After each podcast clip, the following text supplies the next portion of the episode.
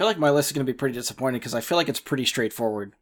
Like my top seven, Pretty seven predictable. were like locked in, and the last three I was kind of playing with, but that was it. Similar, but it, I'll, I'll say this: my number one still wound up being the, The same Meg. one I said it was during summer. That's what I kept saying expect. too. Totally, totally, totally. I know. Except I'm and I pretty sure I you- made you- that like, statement Poor before you. the You were so came out. excited to talk about that movie last year for your anticipated, but like you like freely admitted, like I don't. I this is not going to be very good. It's But a I've mega. been looking- Yeah, but looking forward to this movie for 20 years. So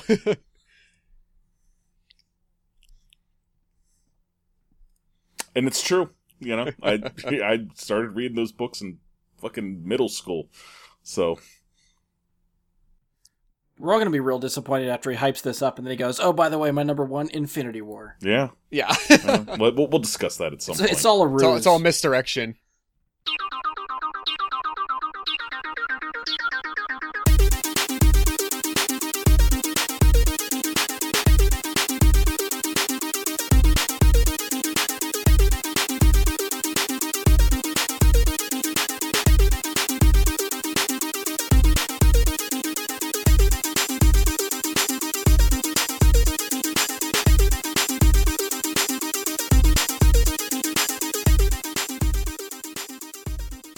Welcome to another episode of Bragina Super Friends. I'm your host Brian Labick. Joining me for this episode is Josh Zorch, I'm up first. That means I'm important. uh, Mike Bradley, He- that whole pause thing there was meant to just confuse us as to who was going next. I think, yes, but I feel like we're just going in reverse order of the order we're going to go in later.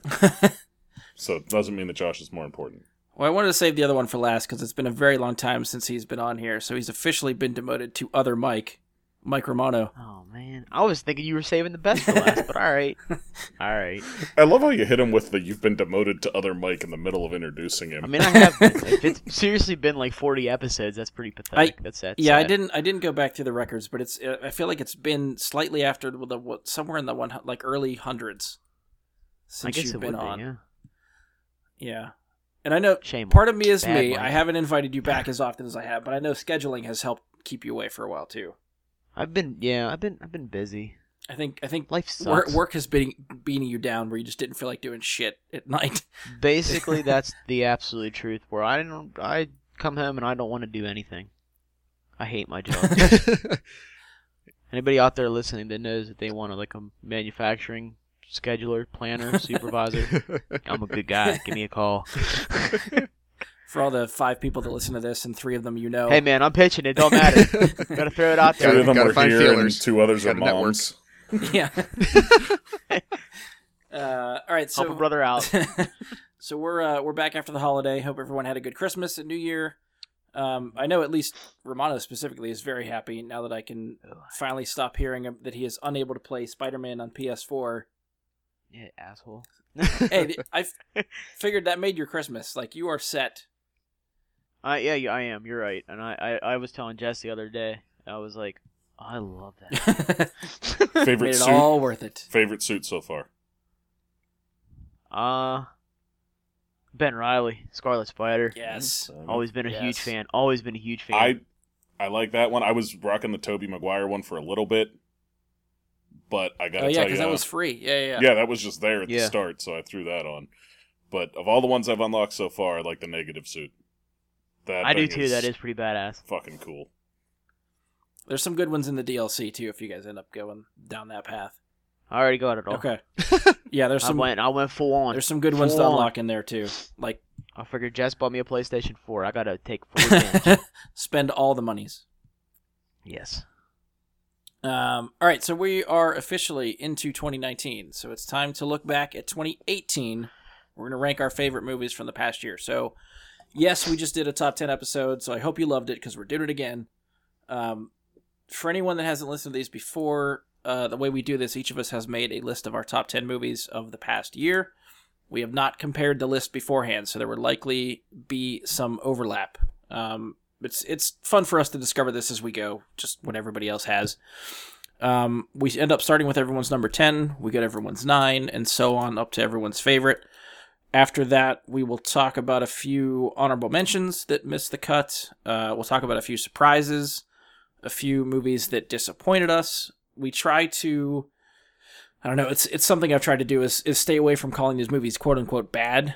Everyone has their own opinion, and how you feel about these movies is subjective. So they just might not be for us. They just kind of fell below our expectations, so they they've disappointed us in some way. So I always try to encourage listeners the, the, you know if you're curious about any of these movies that we mentioned, whether we like it or not, just seriously just go check it out. Just this is just our discussion about we kind of liked and didn't like, and you can get your own opinion on some of this stuff after seeing us. Feel free to tell us how wrong we were about any of this stuff, because that's what the internet loves to do. Um, and the one thing that I've done the past few years that uh, I'm going to try to do on the fly as we go down the lists uh, I will be comparing everyone's movie picks to Rotten Tomatoes. So we will be averaging out everyone's critical and user rating reviews. Okay, you do both. just- I, I couldn't yeah. remember if you just did one or the other or both. I did the critical one time, and then you guys called me out that the, the user reviews might give people better scores. So I'm putting them both on there. okay. So we'll see. I mean, that's what I Rotten guess. Tomatoes does, so it's fair. You know, Yeah, they do So that. We'll see. You know, they let you see both. We'll see how everybody stacks up at the end with their with their top ten list and and average out the scores and see. Not that we, you know, if we could pick a winner, you're not going to get anything, but you know, woohoo, good for you. Yeah, I mean, if we were picking winners, we would just make our list based on that and get a prize for it. Yeah, I we're would not just look that- up the top ten that all had 100% or 99. Wait, I'm not getting a prize. No, we're too cheap for that. Oh, Your prize is our company. it. Company. I know. All right, I'm done. See You're ya. disappointed. See ya. All right, and it's down to just three. Uh, all right, so before we get into the list, uh, Josh actually asked us to run a couple numbers uh, from our movie going experiences this past year. So, Josh, I don't know if you have to set any of this up, but I'll I'll throw it over to you. Whatever you want to give us. Yeah, no, nothing uh, specifically. Uh, this is what is known as uh, fodder. So uh, this is how this is how you fill content in time. So yeah, we're gonna talk about things. Uh, firstly, uh, did everybody get to see either in theaters or once it came out on DVD? But like by the end of 2018, did everybody get to see all top, all all ten that you had put on your anticipated list for 2018? Brian. Uh, I did not. No. I How made many- it to eight of the ten. I missed my number ten from last year, and my number nine got delayed until 2019, so I did not see that one. Okay, that's fair. So really one. Dude, Gambit's done. Just give it up. Okay? it's gonna forever stick at number ten until it actually ever comes out. yeah, yeah. Uh, Romano, I saw. What? Oh, we we went through this already. I, I saw nine out of my ten. nine out of ten. All right, nice. So missed one and Equal Equalizer two was the only one that I missed, missed Equalizer. Okay. And I've been trying to get Jess to let me rent it, and she keeps telling me that. Which I don't understand why. She loved the first one, but she just hasn't been in the mood for to watch it. So I'll just have to watch it on my own one day. That's what you call a personal insight, there, folks. Uh, Bradley, how about you? I did. Got all ten. all. I yes. awesome. I got all ten as well. Um, next bullet point. Did how, okay? uh, We're not going to get spoiler. We're not going to get specifics. We're just looking for a comparison. Uh, how many that were in your anticipated of the top ten? How many of those actually ended up making it to your top ten favorites that we'll start discussing in Yeah, a you couple know minutes? Romano, you're up this. first. Oh no, hang on, I'm I counting. know we talked about this, and I didn't actually go through my list and make which ones. I did. I'll go first and give them a moment. Bradley, you're on the hot seat. Um, six of my top ten anticipated from 2018 were also in my top ten from 2018. As a side note, Me too. we Uh-huh. can put together later because I feel like it's a little spoilery. But four uh, of the top six are also still in the top six. Oh, okay, okay. A little tease. I like that. Laying the breadcrumbs. Uh, Romano, I heard you uh, in a in a in a panic shout out your number once you got it together. I have I saw six as well. Okay, so six from the anticipated made it to the top ten in the end Yes. out of the favorites. Okay, Brian. yes. Uh, yeah, it looks like I'm six as well. Oh wow. Okay, either I really need to think harder about what I think I want to see throughout the year, or I need to look harder at like different sources to find better calendars because only four So ended maybe up. that means your making it. surprise list is very big. I mean, in some ways, I mean, to be there's probably two or three that there's definitely there's two on my list that I didn't know existed at the time that we did the anticipated list. Okay. So that's the part where I'm like, well, maybe I should look into other sources more than I've done in the past that'll might you know have more extensive calendars or or reporting laid out. Uh, yeah, the Netflix movies kind of sneak in under the radar. yeah, and that too. Yeah. That too. Spoiler. Like, like, ne- like, yeah. Streaming content now also makes it more difficult to predict this stuff. Yeah. Um.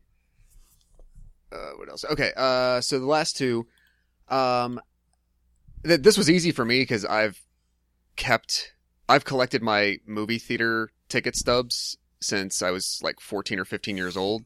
So it Yeah, like it's not hard for me to put this together but uh if anyone knows how many movies would you say that you actually saw in a movie theater during 2018 whether they were on your list or not just in total Oh, I added movies up that the, you this- saw is- in a I theater. added up the number from my top ten. oh okay okay Is this the wait? Is this the repeat viewings ones? If we've seen the same movie in the theater more Yeah, times. just- Oh, total okay, total aggregate So I think my number for theater visits was Mhm. twenty nine. Yeah, that, that that's right about where I'm at. It's 28, 29. Holy shit! uh is are, are you are you blowing them out of the water romano is that why you say that Yeah, way, way, way out of the water.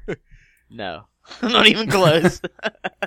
We're- I'm, I'm trying to figure out how many I actually I- saw I in can- theaters right now. I can tell. Or do we have the repeat viewing question as well here? Or is this just we can we while we're working this out yeah we can throw that out so out of say Br- bradley and, and brian so say like 29 or 30 you saw in a theater take out your repeat viewings how many unique movies would you then say like individual movies you saw in in a theater Uh, wait, let me double check my tally just to make sure. One, two.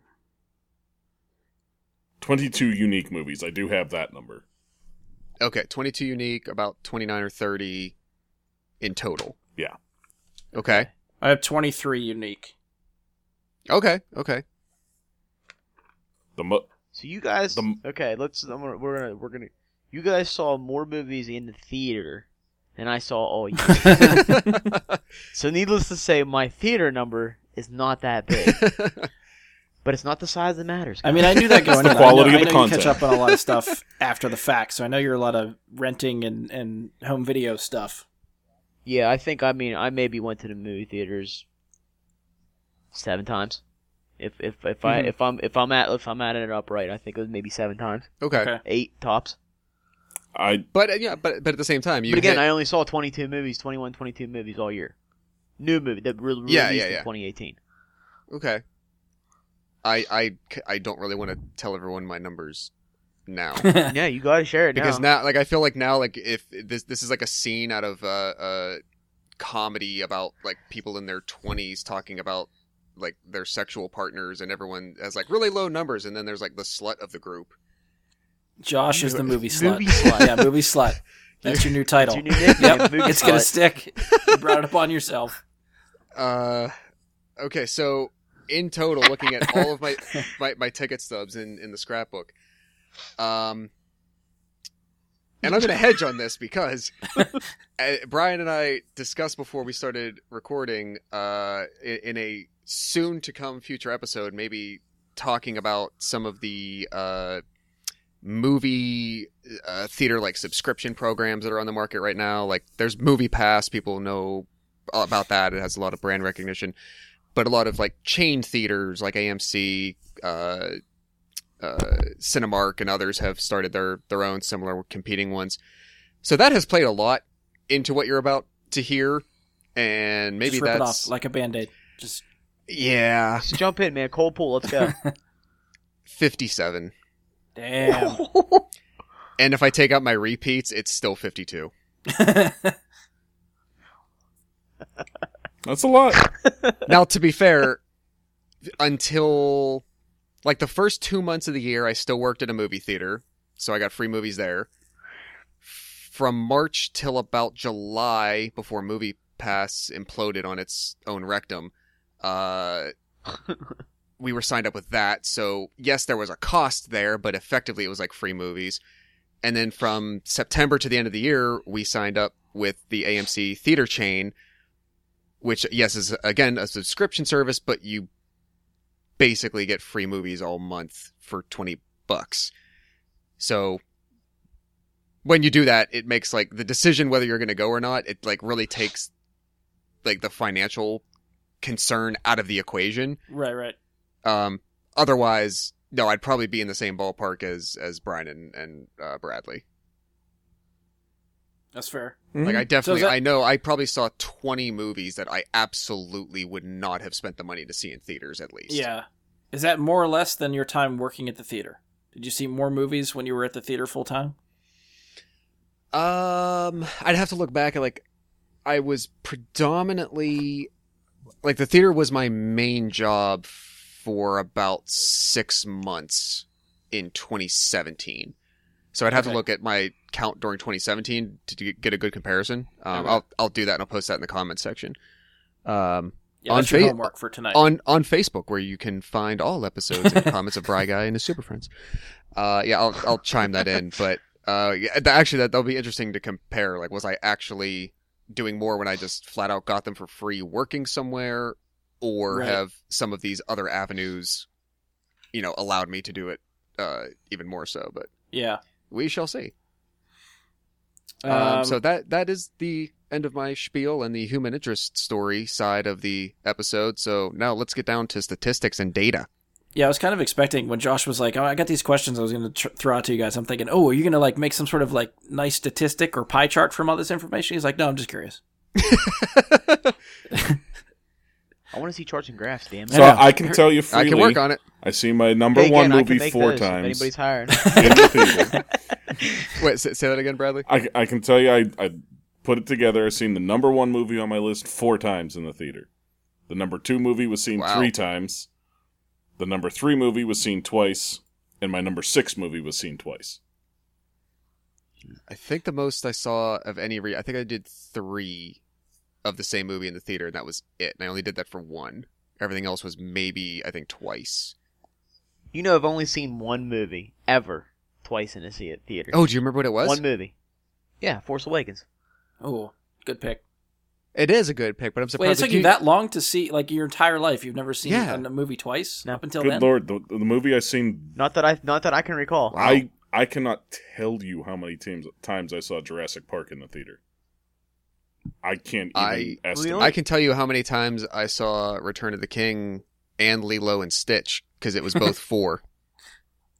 Independence Day was a big one for me. I think that was like five or six. Same. So no, I don't know. Yeah, I mean, I the only reason why, and the only reason why I saw Force Awakens twice was because we went opening night. Yep. I mean, Brian, we all went on Thursday, and my dad wouldn't leave me alone about going to see it. so we we had family date night when we went and saw it again, which I was totally okay with because I actually left that movie like I need to go see that again. I know. Yeah. I did, I did, and I and it probably was because it was so long since like the awesomeness of Star Wars was relived. yeah. There's a lot of anticipation. I, I don't that. even I don't even count the the I- prequels. I can Like, tell can't you, I have it. one movie that I have seen twice within the first, I think it was 16 hours that it was released. um, and that was because it was impromptu. I had tickets reserved I was just about to say where for the was the initial day that evening. Like, I think I had like, it was like 5 o'clock. I had tickets Sounds like skull for. poop bell to me. but I was hanging out with some friends, and one of them suggested, "Oh, this is they're doing a midnight viewing up at the Mills. Let's go." And I was like, "Fuck it, let's go." That movie, and so I wound up seeing Deadpool, the first one, twice Knew it. uh, within the first sixteen hours, and I was not upset by that because I, did, you know, it was Deadpool. wow. I did I did something like that with the first Avengers, having the the day off that it came. I did the midnight, and then I think I I, I literally I think saw the first Avengers probably three or four days in a row. Yeah. I remember you doing that. Because it I was remember like- you doing that. I I went to midnight, but that was Star Wars. and then it was like. I I kept finding people that were like I haven't seen it, and I was like I'll go. and I, I had off. It was like a, it was either a Saturday or a Friday that I took off because I had seen the midnight show, and then somebody else was off in the afternoon. I was like, I'll go, and then I had plans to go see it with friends that evening, so I went in the afternoon and then again at evening in the same day. Didn't you do that with Force Awakens also? I may have. I feel like you I- did that that. I feel like you did that either. too because I remember like you seeing that like four or five times in like one week. Yeah, it was. I think If I recall Awa- correctly. Force Awakens was probably like three times in four days or something like that. Yeah. See, the closest anything comes like that for me, uh, not like many, many repeat viewings, but the uh, anecdote that I told on the last episode about seeing Frozen, like in because it had come out on DVD, but it was still showing in theaters because it was still making money. Yeah. So I someone wanted to take me who hadn't seen it either, and I was like, all right, sure. And then I got to a friend of ours, uh, of Sarah and I's, who had bought it on Blu-ray like earlier that week. And they're like, we're gonna watch Frozen tonight. It's so good. I'm like, uh, it, okay. So I don't know. I might have beaten your record because I watched the same movie twice within like six hours. Josh was letting it go Oh. hard. oh, things were being let go all over the place. Uh, all right, so should we get into the list now? Yeah, that yeah. Let's get into the list. Let's let's. All right, so we we uh, figured out the order beforehand, so we're gonna go Mike Romano, Mike Bradley, Mhm. Josh, and myself. So starting with Romano for your number ten. I mean, it's not a surprise that I basically my list is going to be for the most part based off of comic book movies. so again, only saw twenty one or twenty two all year. Still more than Andy. True. well, yeah. Ant Man and the Wasp. Okay. And I know a lot of people poo pooed the original Ant, the first Ant Man. I still like One it. of them's I on don't this know why. podcast. I like it. I think it's funny. Huh? One of them's on this podcast. That's right, Bradley. You hated it. No, well, the other one. Try again. Yeah, Gosh, no, I I, I loved Ant Man. Well, I thought Ant Man because it's very rare that I think a sequel is ever better than the first one, and I truly thought Ant Man and the Wasp was better than the first one. I thought it was a great story. I, I it was awesome. Um, I like how they tied it together too, even with like the whole, you know, Thanos thing of Infinity War and like towards the end there. yeah, Spoilers for Yeah, anybody just that hasn't get- seen it. I just Yeah, don't get too specific because no, I'm not. Okay.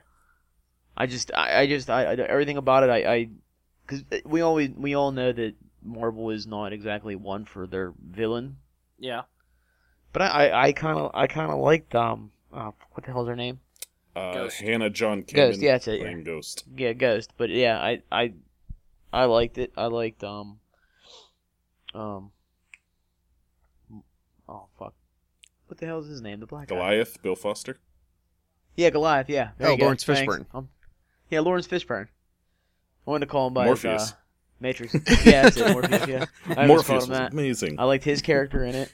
I just thought it was great. It was, it was, you know, it was a good, it was a good Marvel movie. It was, you know, Uh, had had its funny jokes, had its serious moments, and I, I, I don't know. I just, I, I don't know. I think I, I like Paul Rudd as Ant Man. I don't know. It's really D- weird. Dismulchin and did then not well, disappoint. Evangeline Lilly was awesome in it. Yeah. Yeah, she did. good. Total badass. Total badass. So yeah, I thought it was. do do, It, it made the do not let Baba Yaga come for you. yeah. Fucking Baba Yaga. I could have used thirty percent more Yeah. more dismulsion. Well, that was my biggest fear that they were gonna do the whole Michael Pena storytelling thing, like because it was so awesome in the first one. Yeah. I was. I would hope You they put were, a I was like, quarter in, was you gotta let hoping him go. weren't Gonna... That, Yeah. that that was it was great. And it was cool, like how like the, the cars were like in a Matchbox container and stuff like that. It was just, it was just awesome. Yeah. It was just just all around fun. Yeah, I think the you know the Marvel movies always have a sense of humor, but I still feel like the Ant Man movies between Ant Man, Ant Man and the Wasp, those two are more just like straight up comedies. Yeah. Yeah, I I'd, they, I'd, they lean a lot more into the humor. I, I'd put them right with Thor Ragnarok that used the same Yeah, kind of fair. thing. Yeah, like yeah. like that steered into that skid hundred percent, and it worked. And I, I still think it works for Ant Man. Um, Thor Ragnarok is still by far one of my favorite Marvel movies. Mhm. Very it's up there. yeah, It, It- just because that's like one of those ones that like we could just throw in, like, and Jess loves it too. Like, you can just throw it in and just watch it at basically any given time. yeah. but yeah, Uh, Josh, you got anything to add for Ant Man and the Wasp? You've been kind of quiet. uh, for, if you don't have anything, He needs the to truth say- serum. he needs the truth serum. It's no, it's just uh, you know, you don't have to. If if if all someone's gonna do is shit on something, then they just you know they don't need to say it. Fair enough. Fair enough. Oh, There there were parts of it that I You thought still didn't like Ant Man and the Wasp either? not not that much. I, I thought some parts of it that they chose, like some choices they made, were creative and imaginative, like the Matchbox Mhm. car, you know, carrying case that, that you mentioned. Um, I did enjoy Evangeline Lilly, um, Walton Goggins. being able to. But that, Sorry. that was the thing. I I could have like I would have loved much more screen time for those guys. Um, yeah. my my problem with it mostly was story structure and overall writing like i don't feel like anything happened in that movie like i couldn't It is- tell you yeah, what I the mean, story is- was i couldn't like Yeah. there there's not i wouldn't necessarily say like well there was no clear villain it doesn't necessarily just come down to that like i th- I think the whole like subplot as to who the hell is Walton Goggins' character working for, I don't think it matters. I don't think they intend to tell us. I don't think it was material. It's just there. Why can't Justin he just be working for? Sorry, Eh, I'm just kidding. I, it's It's- it's, know, wishful thinking that we get uh, Sam Rockwell back. That's all it is. oh, I know, but uh, but then like it comes. I don't know. I, just- I just feel like when you when you really look at what happens, like they're they were dealing with a conflict, but there wasn't anything bigger than that. Like there wasn't really a problem occurring. There was not like I- there. It was. It felt like devoid Well- of like the typical storytelling structure in a way. I felt like that was a good thing for the movie itself, though.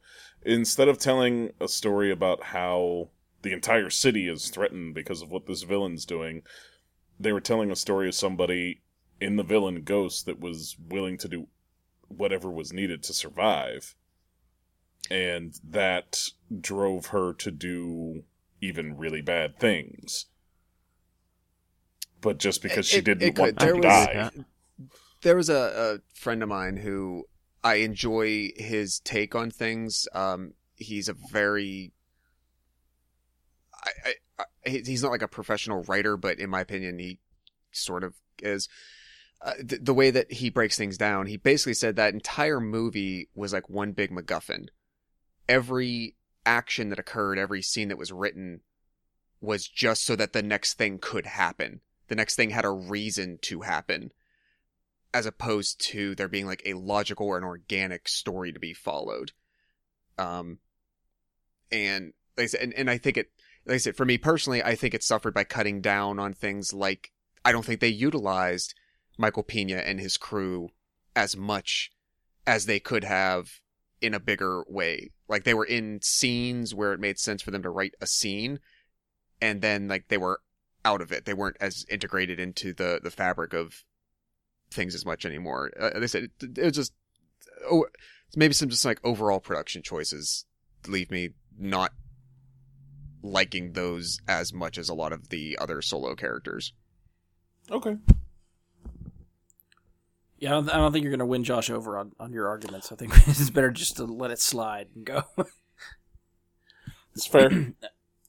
um, all right, uh, good pick for your ten, Bradley. What's your number ten? My number 10 is Bad Times at the El Royale. Um, th- this movie was. I felt like th- it had the potential to be much better than it was, but it was still very good. That's a good way to Um, put that. It, it, it, it was trying to incorporate. I don't know. It felt like it was trying to use like parts of a Tarantino movie, parts of a Scorsese movie, trying to like it felt like it had a lot of this stuff going on, and then you got these excellent performances out of people that brought it back in, and a very interesting story that I feel like. I don't know if you guys have seen. Who has actually seen this? I have. Brian, did you? I did not. No. Okay. Again, 20, 22 movies all.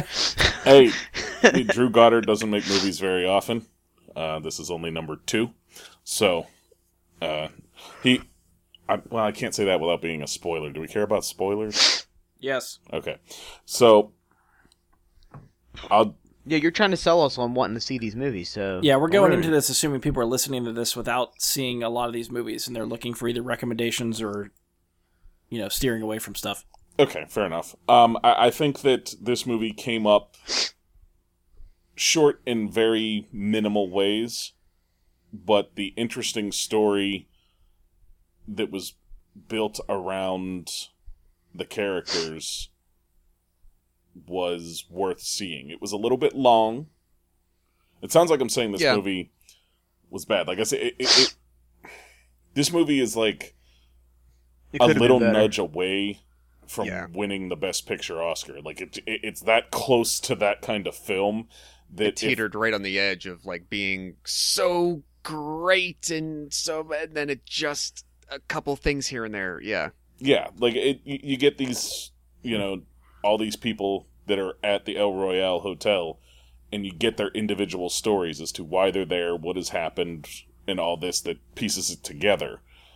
Um, and This is the one with like Jeff Dan or um Bridges. Jeff Bridges and Jeff John Bridges, John Chris Hamm, Hemsworth. Chris, Chris Hemsworth, Hemsworth. Yep. uh, okay, all right, Dakota Johnson.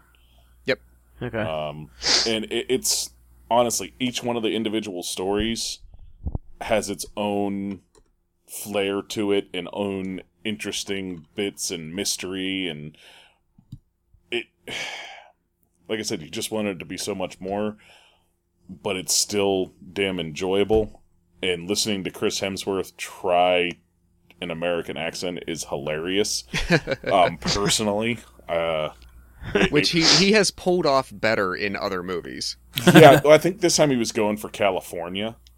Like he was Yeah, going for that yeah, okay. California American accent, and it just was like, ooh.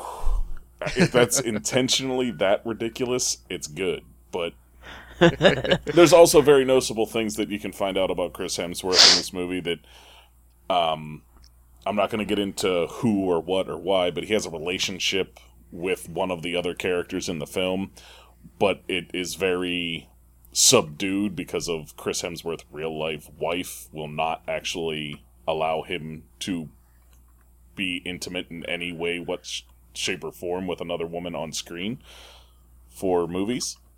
Um, if you notice, like even the scenes in Thor with Natalie Portman, it's very reserved. Um, it, she is very possessive of him. Th- th- There's stories out there about this you could read about. It's interesting. um, and it, it it kind of I feel like that itself downplayed part of his character.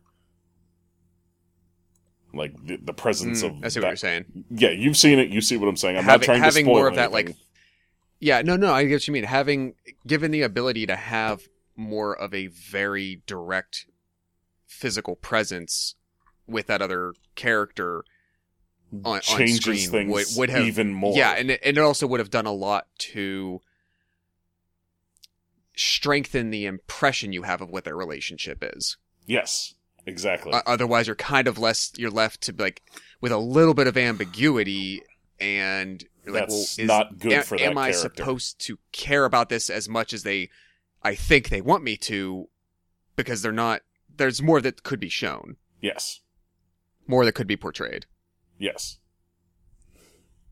Um, but yeah, in general, that it, it- it's definitely worth seeing. Um, I, I would not cu- say that this movie has great replayability because once you know, it's it's kind of like I mean, even Logan is as good as a movie Logan was. That's the one I always come back to when I think of replayability. I absolutely loved Logan, but I never have to watch it again. I have watched it again, but you don't. It's so visceral, you don't necessarily need to see it again. I feel like this movie doesn't make me want to watch it over and over again. Is even though I respect the content. i gotcha Fair. Yeah, I think I think as a, as you said before, like Drew Goddard has been more of a ideas man. He's been a writer, a producer, showrunner on a, on a lot. Um, I think his only other directing credit was Cabin in the Woods, Yes. Which is yeah, we've spoken about previously is one of the damn best horror thriller movies in my personal opinion made in at least the last 25 years if not like arguably I think you could put on the table as ever. Like it holds up. It's so imaginative, and him and uh oh who should the other Mr. Buffy, Avenger, Joss Whedon, Joss Whedon. Holy Oh, shit, I can't okay. believe his his name fell my- out of my head. like, who's he going for Uh, here? Mr. They- Buffy. they- what the hell? they they co-wrote it together and Goddard directed it. Um, so yeah, but so he hasn't been behind the camera all that much exclusively. Um, but I compositionally he put a really good movie together, and and it is really enjoyable. I think uh, like especially you guys knowing your tastes, I think you actually would dig it. Like and like Mike has said, like you might not be left with the desire to you know watch it again and again, but it's pretty entertaining. You talking about Cabin in the Woods or No, no, Bad I'm sorry. At- Uh, Bad Times at the El Royale. okay? Yeah, yeah. I still contest that everybody will love Cabin in the Woods no matter what, but Yeah, I, I'd agree with that. Yeah, I thought Bad Times looked interesting from the trailers and stuff. I just didn't get around to seeing it. I could. I mean, I don't think it's on home video or anything yet to rent or anything like that. But I think it should be find actually soon, just not. today or yesterday, yesterday became available to rent. Okay. there you go. Yeah, I, I'm. It's one I plan on trying to catch up on sometime later. I just haven't got around to it yet.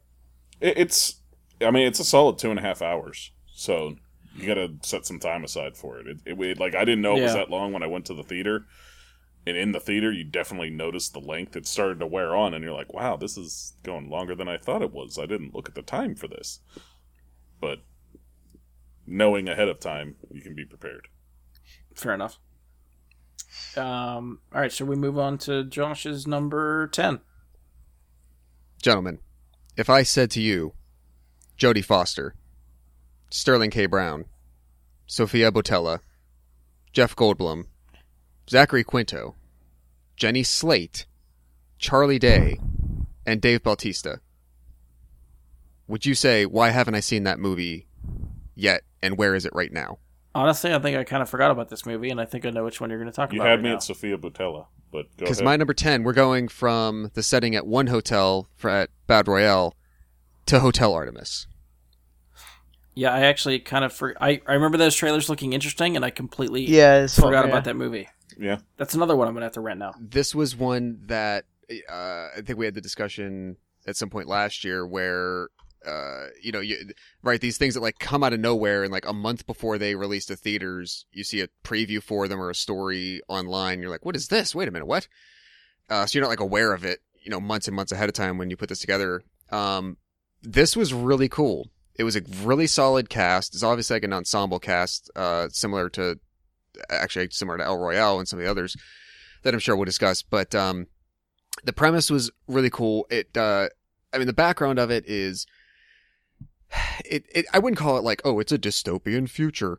Um, it's just like, say in a couple of years, things have just tipped over the edge a little bit, and like Los Angeles is in a little bit of, you know, like a degraded state, and you know, thing, it's, it's just a little shifty. Uh, there's some, you know, like public riots going on, a lot of discourse. Um, well, Hotel Artemis, the premise, and I think this is in the preview, so this isn't a spoiler, but the idea is the hotel is like a safe haven. It's like a, a truce ground for criminals who are injured or seeking asylum. Mostly if they're injured, but they can kind of call it for like it's a safe base. Sort of like the Continental in, in John Wick That's Yeah, what I was just that's thinking. was Yeah, right? Um, it, it, it really does service also like as a as mostly as a hospital, but every now and then, like the people who run it will allow people who just want safe harbor to be there shortly. Um, but uh, there's you know, the, given that idea, then of course the idea is okay. You have all these people together something's got to go wrong. Something's got to be the you know the the spark that sets the ignition off, and so then your plot drives from there. Um, it is really really cool. I think it's it's a pretty solid like hour and twenty five minutes, hour and a half. Um, there's not a lot of fluff to it. Um, it reminded me of what most movies that were made, you know, 15 to 20 years ago were like, where there wasn't a tie to some previous IP. or a franchise or or a character. It was just a movie. It was an Yeah. idea that somebody had and somebody wrote and somebody financed and someone produced and someone distributed. And it's got a good cast of actors. Jo- Jodie Foster is really really good in this. Um, between this and Black Panther, um, like never having watched This Is Us or other stuff he's done, really, um, these two movies have turned me into a big Sterling K. Brown fan. I think Okay. he's he's like between those two movies, he is such a relaxed, natural, fluid actor. Um, you eh, one of the few people like you really only maybe see two or three roles a year. I think where you say this person's not even acting. This like they're whatever they are doing is just coming off so natural, but then everything you see them in is so different that you know that it's not like oh they can only play themselves. Nothing like Yeah. that. Nothing like that. Um. So yeah, I can I I I wish I could have put it higher on my list, but I ended up enjoying s- uh, other things so much more this year that were like really banner stuff or or good return to forms for some other things. Um in any other mix like this this could have been a halfway mark. This could have been like another like a nice solid 6 or 7 probably. Um but I would de- I would definitely definitely recommend Hotel Artemis. Uh, did anybody else see this one? Because I did not. No. Okay. I guess you're you're on your own, Josh, but I will take your word for it because it is one I I wanted to check out. So I'm gonna have to come back to that one later too. Mm-hmm. Um.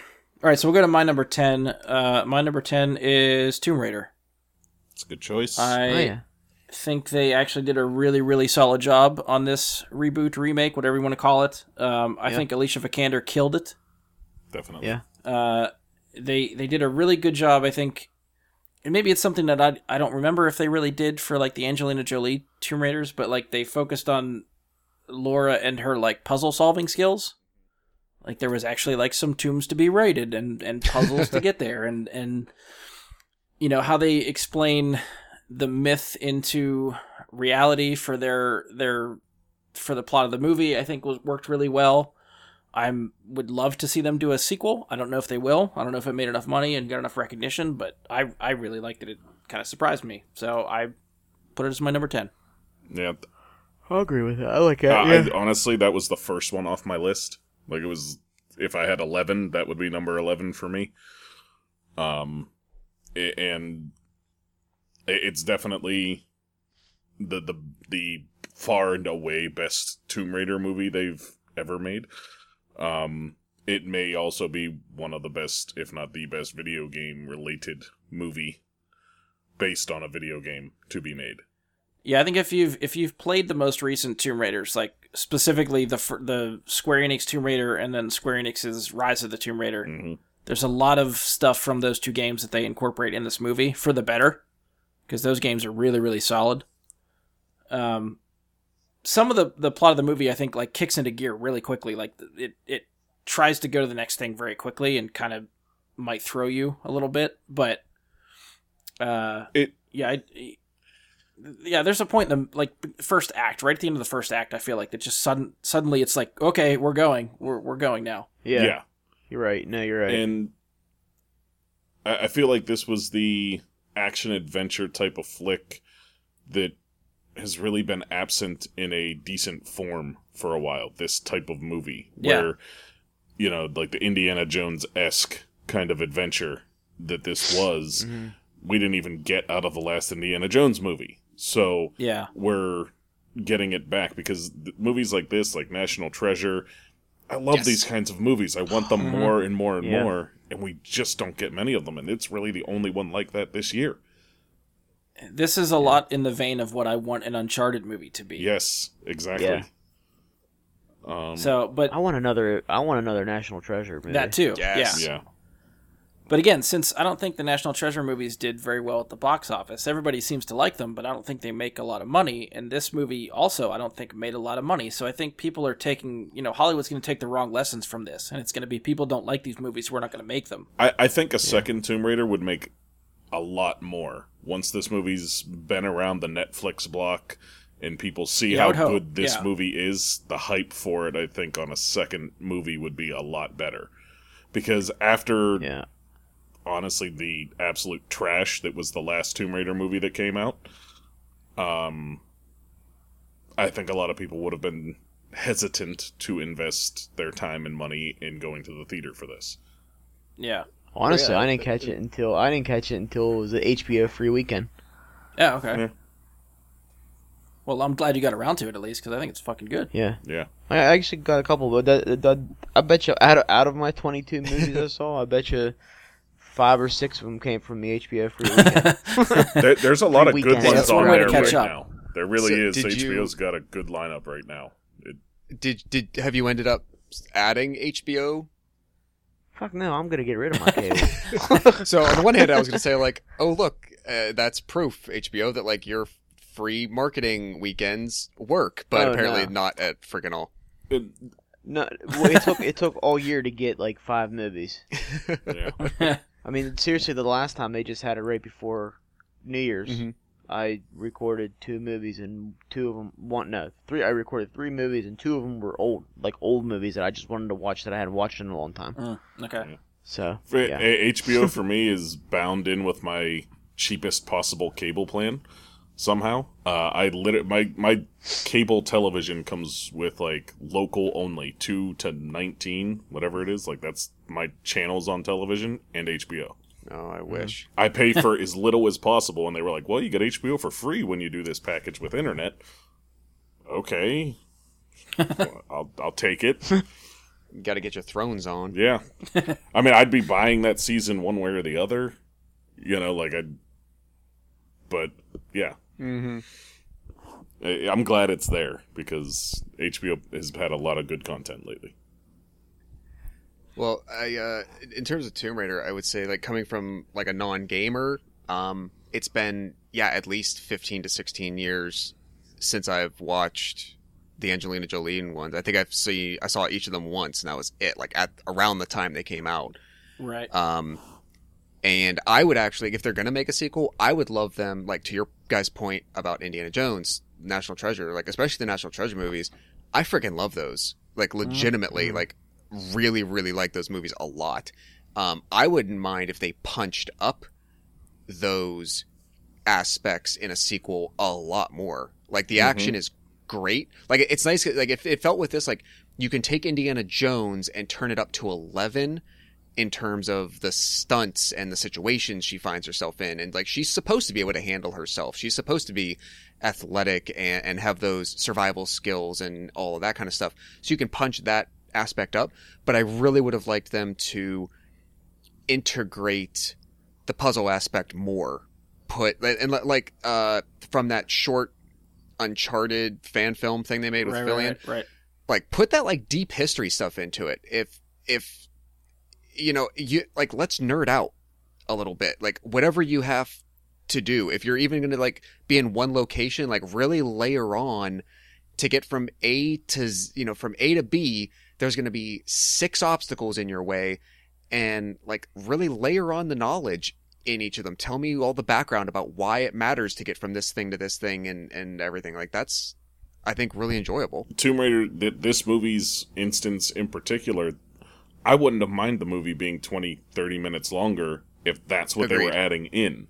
Leave all the action that's there, leave all that stuff in, just add more of what they were telling you about whatever the Chinese. Himiko. Himiko, yeah. mm-hmm It- it- it- add more of that. Tell, tell me more I think the difference the whole thing. between the difference between like the National Treasure stuff and, and this movie, the National Treasure is definitely like globe trotting, and the one clue leads to the next clue to the next clue that tends you somewhere else. Tomb Raider is a lot focused on just survival. She's stranded on the island Right. without anything, and it's more about staying alive as opposed to solving the puzzles to get to where she needs to go. right. I mean, that's a big Okay. part of it, but that's not survival. I think is more the focus because there's a lot of brutal shit that happens in that movie to mm-hmm. her just based on trying to stay alive, which doesn't True. happen to Nicolas Cage when he's globetrotting in, in National Treasure. Sure. Okay. So I mean, uh, so then may- maybe if the foundation of it is not necessarily like solving solving things based on lore or history per se, but something that will help her survive is getting from wherever she finds herself to the other end of that river or the top of that mountain or through the jungle, and you can make up some bullshit about local tribe history that will will aid in the survival aspect per se. Well, I think but, I mean like, that was punching up. Like I said, just the problem solving. I think uh, Right. maybe that's what it comes down to. Give me give me more Mystery. okay. where there where there's a problem solving analytic to it. Yeah, Yeah, I was just gonna say that was. I think that's that would explain this movie. But for a sequel like you're talking about, I would rather like to see some sort of globe-trotting adventure for her to go on, following those clues. I think that would be better. But at least now I'm trying to remember because I haven't played the latest game. I haven't played Shadow of the Tomb Raider, but I'm pretty sure Tomb Raider and Rise of the Tomb Raider are more confined adventures. Yes. Like somehow she's stranded and again trying to survive and just make it through to the end. It's a lot. There's not like there, it's not a globe-trotting adventure in these games. So I don't know if, if they're taking inspiration from the games, if they would keep the se- if they make a sequel, keep it confined like that on another island, or if they'd actually expand to something globe-trotting. But yeah, I, I I'm with you, Josh. I'd like to see more of, of that aspect of it because now, now that she's made it through this movie, like she, she they set it up as like she is now the Laura Croft that we know from the games and can do a lot more. So that would lend itself to more of a globe-trotting adventure, I think. Top rotation, Romano's number nine. All right, so my number nine was also one of my surprise movies, which I was not expecting, and I did no, knew nothing about, to be honest with you. And just on a whim, I ended up watching it just because it was there and I was bored, didn't have anything to do. Was The Outlaw King on Netflix? Oh, okay. Oh, okay. Good to get a recommendation on this. I didn't know how it turned out. Um, I, I was a um, you know a huge Braveheart fan, but Braveheart is not exactly the most historically accurate movie there is out Not there. even close. Okay. Like They at didn't all. even have like at all. for hundreds of years yeah, later. Yeah. Like yeah, like at all. Hmm. Um, but uh, and who's in a Chris Pine fan? I mean, got got a lo- got a love little Chris Pine. No one. Do you no have to love the little Chris, Chris Pine, Pine? fan. Because I watched like this Chris movie Pine. too. I mean, I Do you did. have to love the little Chris Pine? Because uh, you get a little bit more familiar with Chris Pine in this movie than I would have liked. Yeah, yeah, exactly. I, that was the one thing. Oh, that could be a good selling point movie, to Sarah. his his wife, man, she's hot. Uh, but honestly, it was great. It was basically it was after the whole William Wallace thing. Basically, when he was drawn and quartered and put up all over the place, he plays the you know he plays um, Ed, uh, no, oh, oh Jesus, Robert the Bruce, basically. Uh, and it's it's much more historically accurate, and it's got the gore. I mean, it's got the Oh, yeah. it's got the not the gore, but like it- it's got the live battle scenes that you would become familiar with if you've seen Braveheart. You get that up close personal combat, It, it, I, and it was a good story. It was it was it was really good. I really I was really surprised I I would. because it was like it was like right after it had come out. Like it had, like it was like released on Netflix like maybe a couple days after I saw it. I was like I I saw it pop up on Netflix as like a you know suggested movie and like new release, and I was like nothing on TV. I was like ah fuck it, I'll just watch this, and I was like this is really good. yeah, they were hyping it for a couple I- weeks it- I before they thought it was actually great. put it Like, out. Mhm. yeah, I, I would say it, it, it was even a bit more brutal than Braveheart was. yeah, it might. You're right because there was a little more. There was some more little grotesqueness, like especially Well- when, they- when, when that one dude got hung. Yeah, We'll just leave it at that. and it's a, and I mean it's the same with technology. We're more advanced than Yeah. how we can do those kind of things than we were 25 years ago with Braveheart. Yeah, we can. Yeah. Um, I, I thought it was very good. Uh, absolutely. Um, this one still has its issues with historical inaccuracies, just like any yeah. film is going to. Like, I don't think I've ever Yeah, watched. take liberties. You take Yeah, liberties. I mean, even Gettysburg Yeah. was a joke historically. It- it- that was based off a book. That's right, why. but it's it's I think, just I think it was based off a place too. su- suppose. Yeah, it based on a place. Uh, we, we, want, we want to go to Gettysburg. I can give you a whole lesson. but on but that. uh, you know you know me I have the degree in history and it I, I still see that stuff in movies and it it still bugs me even though I know that no movie is historically accurate I still see things that I'm like Yeah. eh, come on but okay for the movie um but yeah. the movie was entertaining um Chris. I mean, I still love Pine's junk Braveheart, even though I know it's not even closely historically accurate. no, it's so, still entertaining. It's still a good story. Yeah, Um, but yeah, like I said, Chris Pine's junk aside, I uh, Yeah. that, that, and there was spoiler. yeah, spoiler. You're, you're going to see Chris Pine's junk when you least expect it. Um, I never at least expect it. I least expect it because it's Chris Pine, and there was no reason. Like it was completely. Uh, yeah, I- I think they Really it- shocked, like, like- yeah, you don't see any. There's barely any nudity in this thing at all, if any other. I don't think there's any other that, that was it. nudity in this. That was and it. He's just like bathing in a little pond, and he just steps out, and it's just like, oh, they had to pan the camera at that angle so that you saw Chris Pine's junk. This seems. Well, there was a sex scene too, but that was it. It, it's still. It's just like. Yeah. Well, there's enough like unnecessary, superfluous female nudity in movies. Maybe you know some creator was like, "Screw that, we're going the other way." Honestly, I've heard Pine in interviews say that's pretty much why he did it. Oh, really? Like that it's just like women are pretty much, you know, expected to be nude in movies. So he's like, oh, I could, I could do that. yeah, good for him. But do even women enjoy floppy wiener? I mean, I'm, ju- I'm just, I'm just putting it out there. Like, I don't know anybody that Well- enjoys like. it's not. It's not the most attractive thing on the planet. Yeah, Well, and any any listeners who in, enjoy the male form, please chime in, I guess, and give us your The feedback flaccid. on. No, on you know, I was form. about to say hit Bradley up on the social medias and tell him how much you like floppy dicks, but then I realized he's not on social media anymore, so we can't even do that. that's right. We will Um, relay all of your messages to Bradley. You, Yeah. please you leave them in the comment section. absolutely say that you enjoy the male anatomy all you want, but let's just keep in mind that we're talking about the flaccid male anatomy. Okay, I'm not talking the rest. Whatever. It's the forbidden fruit. He's a celebrity. He's an actor. It's different. Whatever you want to say about it. All right, we spent way too long on Chris Pine's penis, so if we could move it along. That's here. what sorry, sorry, said. sorry. Well, uh, did she? So, all right. Uh, I'm sorry, I Romano. mean, you can still all? talk about the movie. Just move on from the penis talk. Like we, I'm done. I'm done talking about the movie. I, I absolutely my recommend vote. watching it. Brian, the gore may be a little much for you at times, but yeah, I'm already hearing it's probably not for me, but that's fine. I mean, if you got through Braveheart and it didn't bother you, you'll be okay. If you didn't get through there's only, Braveheart there's okay, only one spot. then There's only really one spot that would probably really gross you out, and it was when a dude gets hung. So I mean, we'll just leave it there. So if you start watching it and you see a guy about to get strung up, just turn your head for a little bit. All right, we'll see, but probably not. that's, that's. I appreciate you guys looking out. I'm just trying to help Ryan. I know. I appreciate it. Uh, I don't know, Josh. You have anything to add for this? Because I don't. Uh, I know I didn't get around to it yet, but it because I think this this only came out in what like finally released in like November, I think, maybe late October. It was November, early December, maybe. I okay, so think, it's been actually. that It long. wasn't long it's ago. it's definitely on Yeah. the on the to watch list. It looked intriguing and like they definitely put a budget behind it. And uh, yeah, who doesn't like Chris Pine?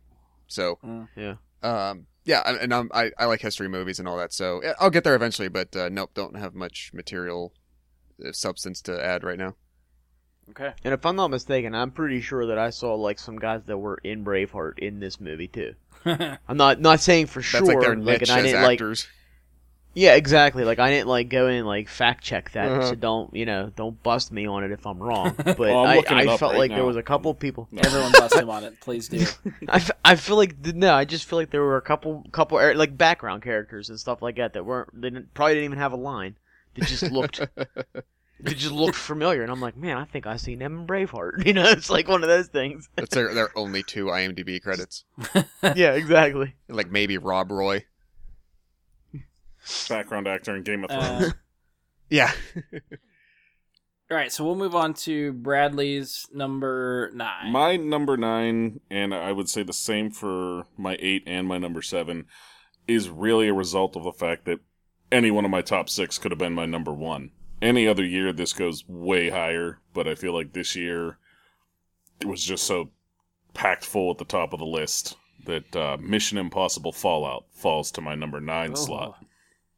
Okay. Um, like I said, it I I can't tell you enough about how much I love the rest of the movies on my list. Other than saying Mission Impossible Fallout is at number nine, in any other year this would be in the top three. Um, th- this movie was exciting from start to finish, was the first time that uh, we get some actual continued story in a Mission Impossible movie that is like an actual linear continuation Yeah. um, which is awesome. Um, Henry Cavill, amazing. Uh, my biggest criticism watching all the trailers was like the way that they pieced together the bathroom fight scene in this movie to make it seem like uh, Tom Cruise and Henry Cavill were having it out in that bathroom, even though they in fact were not. Um, it, it, it was interesting the way they did that in the trailers. Well, it, m- my problem with it was it, at the time I'm watching it, I'm like, Tom Cruise is in his 50s and he's five foot two, and Henry Cavill is in his what 20s or early 30s and he's fucking Superman. Um, it, it, I had an issue Yeah. with the, that whole setup and seeing, but seeing that fight scene alone, that fight scene was absolutely incredible.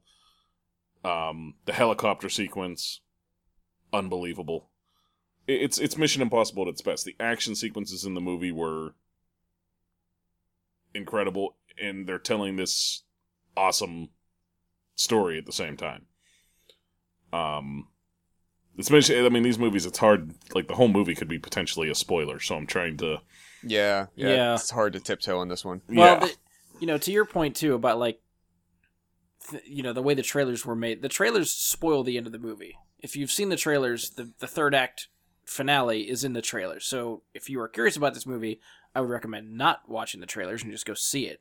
yes, Um, but I I also love this movie too. It, it spoilers is going to show up on my list sometime later, and I probably could gush about this thing for a while. The all like these movies, this franchise has turned into like what stunts does Tom Cruise want to do? yeah, yeah. because I've I've listened to way too many long podcasts with uh, Christopher McQuarrie, who wrote and directed this one and Rogue Nation. And for both movies, it seems like they come with specific set pieces they want to do. So, like the helicopter sequence, the Halo jump, Tom Cruise had to train for that stuff like a year and a half in advance, and they didn't even have a script. yeah, And they are making the script as they're making the movie. So they came with it with stunts, and then they're just trying to connect the dots in the story. Which, when you think about that, is fucking mind blowing because this Yeah. movie makes sense. yeah. There's no Yeah. plot Yeah. holes that really stand out. So it, it amazes me that between Rogue Nation and Fallout, these stories are so coherent, and yet they're making them up on the fly. So wait, was Tom Cruise really piloting that helicopter? Yes. And he really did the Halo jump. Yes. Yes.Ck, that's awesome. I like Tom And he Cruise. now. actually broke his Scientology ankle aside. jumping from the top of one building to another building. See, I knew that. Like, I did it's- know that that he did break his ankle on I- that one. That yeah. On the Blu-ray for Fallout, every special feature is just Tom Cruise learning how to do a stunt. I gotta see. I gotta watch that special features then. I gotta rerun it. Yeah, So yeah, it's it's every because I tried watching them thinking I'd get more of the making of the movie. No, it's just like, well, what what stunt can Tom Cruise do now? yeah. And it, honestly, I So there's the Halo jump, there's the helicopter piloting, the um when he's hanging from the bottom of the helicopter. hmm Uh, Yeah, I think I they knew- talk yeah. about the roof jump, him driving a motorcycle down through downtown Paris. Hmm So what you're telling me is Tom Cruise is the real Superman. Ooh. it c- could be. That's what I'm hearing. Tom Cruise gets more credit from me for doing his own stunts in a movie that has stunts like this. You, you've Yes. heard a lot about Yeah. other actors doing their own stunts, and you see those stunts, and you're like, okay, I fell yeah, down. you know, It- like well, like it might, an example comes to me is like Charlie Cox doing a lot of the stuff in Daredevil, and it's like, okay, yeah. eh, you know, like that. It's cool that you did that, but Tom Cruise just literally, in nearly intentionally, crashes a helicopter and saves it. Like that. yeah.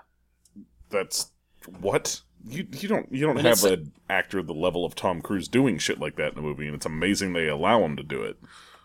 And it's something Yeah, to be really. said for this franchise that you know they don't make movies like this anymore that are doing practical stunts.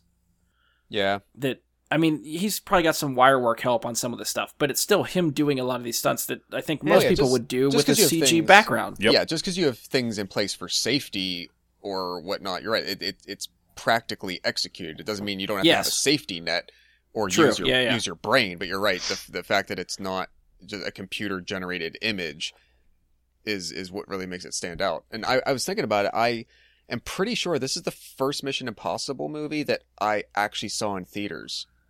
Everything Oh, wow. else I saw, even even the last two, uh, was it Ro- Rogue Nation and Ghost Protocol? Yeah. I saw after the fact. I think this is the very first one I ever saw in a theater. And how was that experience for you? Because I feel like it was awesome in the theater. Uh, it was a it was a good theater experience. Um, I'm glad that I, I you did, did. see like 57 movies in the theater. I mean, Wasn't hard to, yeah. surprised me. Um, but uh, I I don't know. I, I think if I had seen it at home, I would have had as good of an as good of a viewing experience as I did the last two or three. Um, Because I feel like this But is a movie like this is made to be theater. bigger and louder. Like Yeah. IMAX. This is something you want to see in IMAX. yeah, Yep. yeah, it IMAX definitely adds some uh, vertigo to some of the stunts in this movie. Uh, yeah, yeah, yeah. Um, sorry, Bradley. I think I, I feel like I kind of hijacked. No, no, no, movie it's- started gushing about it. I, So, you know what? I, I know you with Mission Impossible, and I know, I know it's higher on your list. I knew ahead of time, but you know, it, like I said, it to me, it just stands to how good this year of movies was, and that I feel like so Yeah. many of these movies were just outstanding, and I'll watch probably all of this top 10 with the exception of bad times at el royale i will watch many many many many more times over the coming years That's fair. Um, just sort of a PSA for anyone that is curious. That if you want a really good insight into how these movies were made between Rogue Nation and Fallout, check out Christopher McQuarrie on the Empire podcast. For Rogue Nation, I think he did like three hours talking about the making of the movie, and for Jeez. Fallout, he did two different episodes that were about two and a half hours each. Holy shit. And it's just him talking about the writing process, how they came up with ideas, how things were formed organically. And you hear about how much they just sort of made up on the fly, where they went into a location trying to scout it, not knowing what they're going to shoot and how they're going to do it. And they just kind of made it up. nice. So for anyone that likes behind the scenes stuff, it's really, really interesting. I mean, you would ne- not in a million years would you ever guess that because these movies don't look sloppy. And, Right, and exactly. They, Yeah, exactly, They tie yeah. up their, their loose ends and their story elements are pretty tight. Mm-hmm. Because it was like they go on record saying one of the best things to happen in that movie was Tom Cruise breaking his ankle because they had a couple like like a month and a half or something to try to nail down the story and get everything right, and then they picked up when he came back and they had stuff in place then that they wanted they knew what they were going to try to do. so yeah, I guess everything happens for a reason, one way or the other. Um, all right, anything else to add for Fallout, or we can go to Josh. Uh, all right, Josh, you're number nine. Um, this is the first of two past franchises that got I don't I definitely don't want to use the word rebooted, but got revisited and continued this year. Uh, I enjoyed the hell out of it. Um, I haven't picked it up on on Blu-ray yet, but I'm sure I will at some point and add it to the collection. Uh, I could watch this pretty pretty often for a while. I, I, I liked it a lot. My number nine is the Shane Black Predator. oh, Okay. Uh, I I think I said going in last year that uh, there's something about uh, Boyd Holbrook, who's the lead in that. Um, I don't. He's similar to how I said about like Sterling K. Brown with Hotel Artemis. Like he's kind of come into my radar the last like year or two, especially after Logan, and um, I've seen a couple other things he was in since then, including this. And uh, he, I just, I don't know. I really dig him when he's on screen. He's got a, a command of his presence when he's in a scene, and um, I I liked the story choices that they made. I thought that they could have gone somewhere very silly or really out of left field. Um, they definitely opened up the overall fabric of the world, if you will, of the predator and this that that species and where he comes from and his I don't want to say like just history per se, but like it, it's not just oh predators on Earth and people have to stop them again and they're in a situation. They they opened it up a bit deeper than that. Um, and it could have gone off the rails pretty easily. I thought they did a good job at reining it in. Um, Mhm. It was interesting because I felt like from time to time, like scene, scene to scene, every now and then, there were moments where they kind of just like jumped from one arc of the story to another, like with within the same characters, but they were. It was almost like, well, I got we're done with this part now, and we're moving on to the next. And it wasn't as seamless or organic as as it probably could have been. Okay. Uh, but other than that, for like returning to a franchise so many years later, uh, w- with such a you know notable iconic character and whatnot, um, yeah, I I I dug it a lot. Uh, Uh, yeah, I did not see that, so I don't know if anybody else can chime in that has seen it. um, Uh, I actually well- was there for that whole marathon day with Josh. Um, Yeah, Oh, that's right. so yeah, yeah, yeah. it was to me. I can't say much enough about how much I love Thomas Jane in this movie. Um, yeah, right. As like a supporting character. Yeah, as a, Thomas Jane is a supporting character who has an issue with Tourette's, and it is he is the him and um, Keegan Michael Key are the comedic relief in this to fantastic fashion. Um, it- it's something that they needed, um, because it, some of the uh, more tense scenes they really serve to cut the tension that was not necessarily i think building as good as it could be because it's a predator movie and we all know what's about to happen so it loses that tension just based on the series not based on the quality of the film um you know Good point. yeah, we, we, we're what is this one two three four five six seven predator Yeah, if you count now the Alien Yeah. Predator to it's yeah. so you know th- th- there's not a whole lot of like oh you know so uh, th- th- that to me makes the movie rewatchable the rest of it is fantastic um, i agree with josh on this um, it didn't make my personal list but i i mean one it's olivia munn and who can't watch that for a while um, she, and I, she's oh, good That's a good point. I liked I liked that she was not just eye candy in this movie. She was for Okay. a little bit. Oh, a, a little bit, yes, but mostly like I I think this if if anyone has seen the movie like Office Christmas Party, Mm. um, or or Newsroom, I love her roles in that too because she can absolutely play a strong, smart person. She she's in, in my opinion, yes, very attractive, but she does not have like like she has more of a strength playing a strong lead character as opposed to just eye candy. She's Oh, absolutely. in my opinion, like she's that good of an actress. And there are Yeah. moments where they use that, but she's also like she fires it right back at this, you know, group of military guys and partial I don't want to say like ex cons per se, but they kind of are. Um like she holds her own with them and not just in a like, oh, over the top warrior soldier kind of way, but more like um like uh you know, I can fire your shit right back at you. Like you're Mhm, you're right. not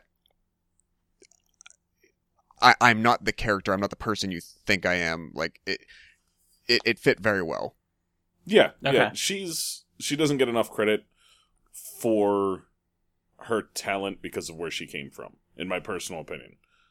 Um, if I'm was she with IGN? I think is that or was G four. G4. Yeah. Um, and that just, I I think that puts a damper a lot on how she got treated earlier in her career, and that perhaps she's starting to break past that a little bit now. Um, movies like The Predator aren't necessarily the A-list type movie roles that she could be playing, um, but yeah, she can absolutely act with the best of actresses around today if she gets the chance. Um, And that, that's another thing is, is I think, like I said about Boyd Holbrook, is I think when she's on screen for me, there's like to me like she owns it. It's mhm. hard for me to like see anybody else, and not just because visually, just like she commands the scene. Yeah, I agree, and I, I I'm looking forward to what they do with it from here. Um, Yes. i- i- If recent times or anything, we'll get a completely new something in a few years, Yeah. which I'm okay Yeah. with. Um, you know, Yeah. they're, they're the Predator series has been looking for that magic spark that the first one had ever since the first one came out. Every True. Predator since then has been looking for that. Predators, with the Adrien Brody movie, Mhm. tried the hardest to just recreate that movie, and it didn't succeed at that, but it was still, you know, it was still good. It just it tried the hardest to do that. I think this one took a correct turn trying to make its own mark, as opposed Agreed. to just trying to Like- recreate the first movie. Yeah, like it, in one way, like it almost feels like it works well as like an anthology series every like six or seven years, as opposed to a franchise every other year. Right.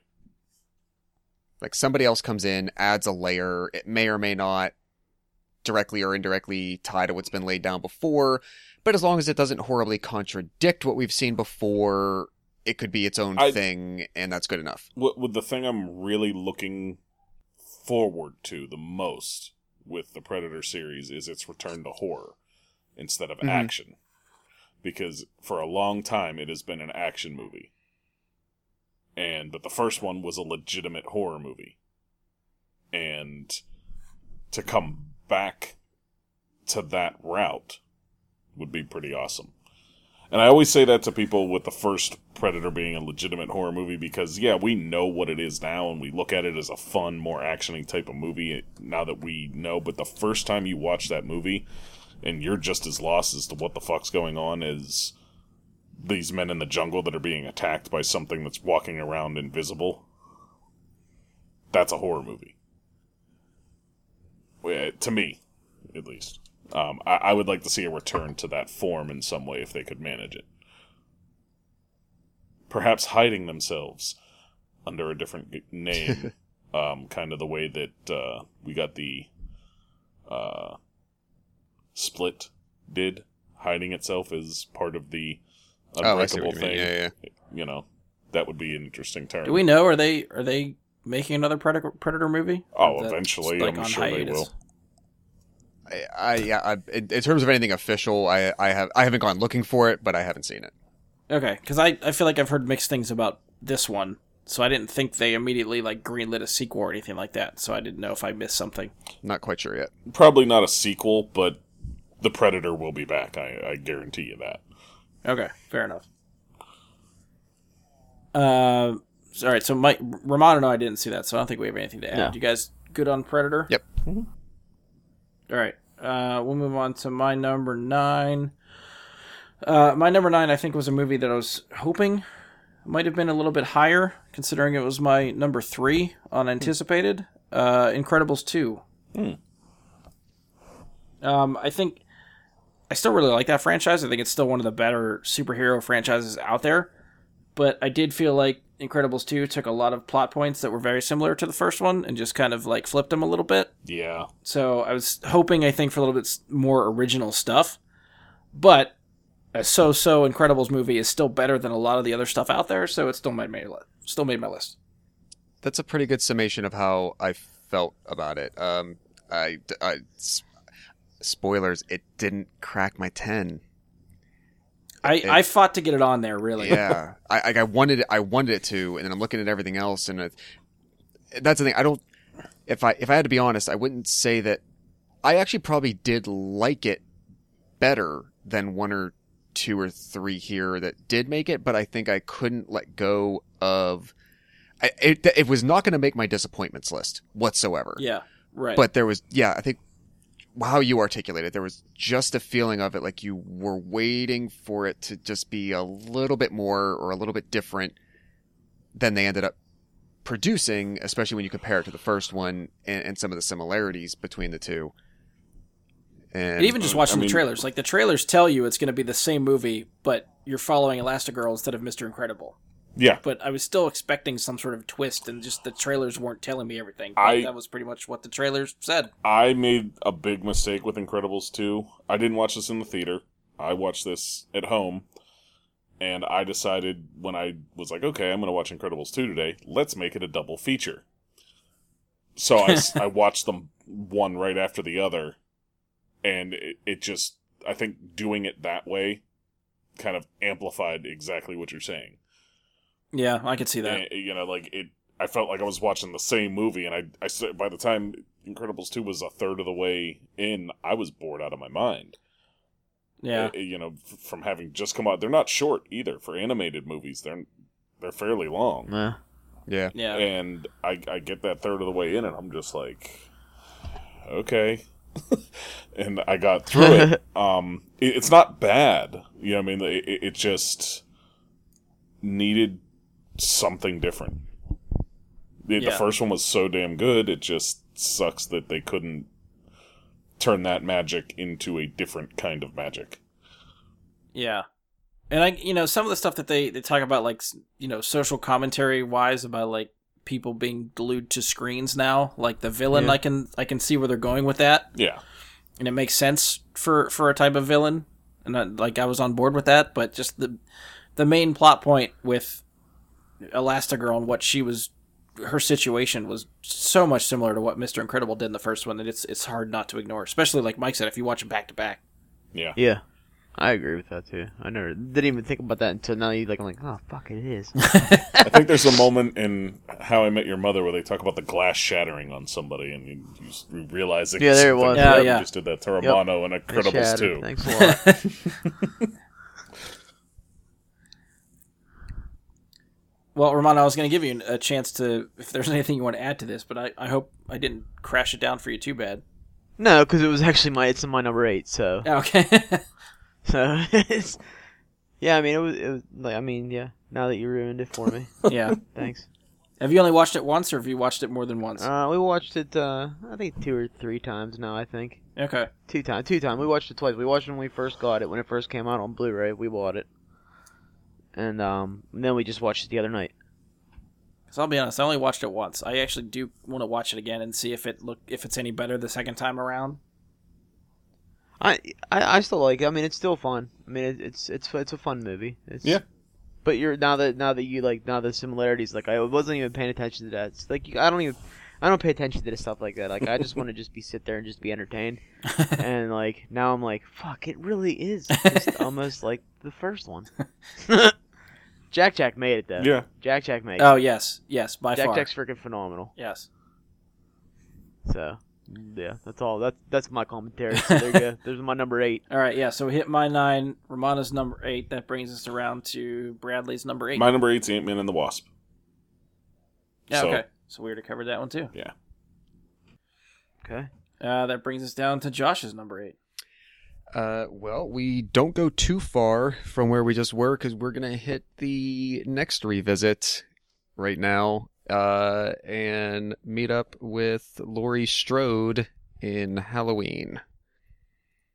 Mm, okay. Um, Again, another one that I cannot comment on. um, there there were aspects to this that I I don't I I. Since I've seen it in October, and I saw it, this was one of my repeats. I did see it twice. Um, I have been trying to figure out what it is that I feel about this because it's not that I thought it was weak or wasn't as strong as I wanted it to be, but it's almost left with this like I'm both like very self-satisfied with it, but I want it to be the end.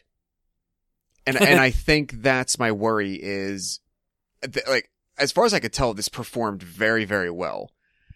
And I'm glad that they took another bite at the apple even though they retconned the last 30 years almost 40 years of movies pretty much to tell this story. But if this is like if this is what it's gonna be, please let this be. Like I think that's what a lot of people thought after Halloween H2O. It ended with a very definitive conclusion. And this one does enough that if the writers and the, well, basically if the studio wanted to make people write a sequel and kind of piggyback off this somewhere, they could. But I'm worried that they are going to do something stupid like when they followed up H2O with Halloween Resurrection, which was absolute dog crap. Yeah. Um, but it's self-contained in here, I, I was very happy with what it was. It, the style of filmmaking and the writing reminded me of the first two Halloween movies when it was just something fresh. They weren't worried about just making another chapter in a franchise. They, they weren't worried about making enough to, to get greenlit a sequel. Um, it just was what it was and what yeah whatever you were left with whatever discontentments or disagreements like it didn't matter. That's the story they told. This is the story you have. So Yeah. d- are you going to enjoy it or are you just going to be you know sour grapes about it? Um the story they told i i liked and and, and i i was okay with what they did. Didn't uh didn't Danny McBride write this movie? he was a co-writer yes. Okay. Um, so since I know Brian didn't watch it and Mike didn't hear all that, I will go with a little bit of sour grapes for you. I'm not a Halloween fan anyway. So. Um, it, my biggest issue with this whole movie is the entire movie itself was built up to Laurie finally wanting closure to be 100% certain that Michael's dead. We're really going to kill him this time. We need to make sure he's dead. Let Watch your spoilers. and they don't wrap that up the way they could have. Um, it's right there. It's super easy to do, and they don't give you that 100% definitive end to the point where you could potentially end up with that H2O to resurrection type sequel ending manipulation. Um, okay and that aspect of it because of how much they build up the fact that you know like yeah they retcon so much of it that I'm not even sure. Did Halloween 2 happen according to this movie or is it just the first one that happened? I can't cuz those I- were supposed I to be the same night so it's i think according to this halloween 2 did not happen. Okay. The the the main thing that came out of Halloween 2 that I think they intentionally decided to erase was the revelation in Halloween 2 that Michael Myers was actually Laurie's brother. And Yeah. that's the major part of Halloween 2 that they retconned out okay so because there's not really a whole lot of the of the events of Halloween 2 that really had an impact on the rest of things. But that was like the one major piece that I think they decided to back out of. yeah and I don't know why. I don't know if it necessarily matters. It didn't, and that was part of the other thing is they they went that route, but that's spoilery, and I'll avoid that. But th- that was my biggest issue: is the whole movie was built up about Laurie turning herself into a killing machine, and this super safe, super by the book, by the rules, gonna always make sure one hundred percent that he's dead the next time I get the chance, and it ends not entirely ambiguously, but ambiguously enough for the Halloween series a similar that- ending to so many of the other movies where that's the part that worries me. Like, was that any kind of studio input, or or even to intentionally on the part of the writers, where if this is definitive, we know we're done. If we leave even the sh- slightest shred of doubt, then that gives us wiggle room to do something else afterward. right And I which is what agree with you annoys me I- so much about it is that that's probably the case is they left that Which, I mean, squeakiest littlest bit of wiggle room littlest bit Right, and, and and if they didn't, if it if it was just confirmed, like nope, that was the end, then then it makes sense. Like how it played out makes sense, and, And there's no problem. It's not like there's a if they plot hole or played anything. it that way it could be one of the better if not maybe the best in the series um you know if they played that definitive ending it could have been a much better overall movie so I thought I heard that they were making a sequel for this too. Did, did I? Am I making that up too? That's what I'm worried about. Is I- I'm not sure if that was official or not. Um, it could have been, and I missed it. But I, again, I think that was like based on the reception of it and definitely the box office on it. Yeah. I'm sure the studio would love to keep going, but I, I'm a huge, huge fan of the Halloween series, even the crappy ones. Yeah, even because Paul you know, those are learning mistakes. poor. Paul Rudd. Poor Paul. Oh, I know. But you, um, but if th- if this this is a great place to end, and I hope they learn the lesson. Like I said, of 20 years ago in 1998, they made a 20th anniversary chapter Halloween H2O. It ended perfectly, and it could have been done there. They decided not to do that, and they did. they kept going, and then they did reboots, remakes, and then like, like okay, another 20 years they've come back. It is 40 years since the first one, and it has ended in a place that is okay to end it at. yes. And I just hope they leave it there. Yeah, franchises I don't think ever stay dead forever. Even So if I'm they I'm wanted sure to this back. reboot it, that would be awesome. Go ahead and reboot the series instead of trying to continue it. I think that would be I a good know. way I mean, they go. tried with Rob Zombie, and those were okay enough. But and it's like since they've already tried it once, I think they'd just be so hesitant True. to do it again. That that was a poor reboot, though. In my in my opinion, it wasn't. It was like a as opposed to a reboot. That was more. Those were more like they were different. Oh, they were. I mean, they were intentionally different. But then that's the thing. It's like they took a chance on going a different direction. Yeah, they did so so. People thought you know certain things of them, but Right. I, I just it's it's it's time it's time to hang it up and it it ended in a good place. Uh, all right, so I think we're good for Halloween, right? And Jamie Lee Curtis is still on my list. where do I want to know where on your list? Wh- you- Where on the list or which list? I, I think I know which list. I want. To, I'm curious where on your list. oh, like where she ranks? yeah. Uh, I don't know. You might be worried about seeing my list. That's fair. He's much like Wade Wilson. Bea Arthur's on there somewhere. Um, all right, so we'll go on to my number eight. Um, I feel like my number eight might be. uh, I don't feel like I have any surprises on my list, but I feel like number eight could be one, and I feel like I might be the only one out of this group that actually saw this movie. Uh oh. Uh, that's Bumblebee. Oh, okay. I have not seen that yet. You- yeah, definitely, Uh, definitely the only one out of the two of us who saw it. Yeah, No.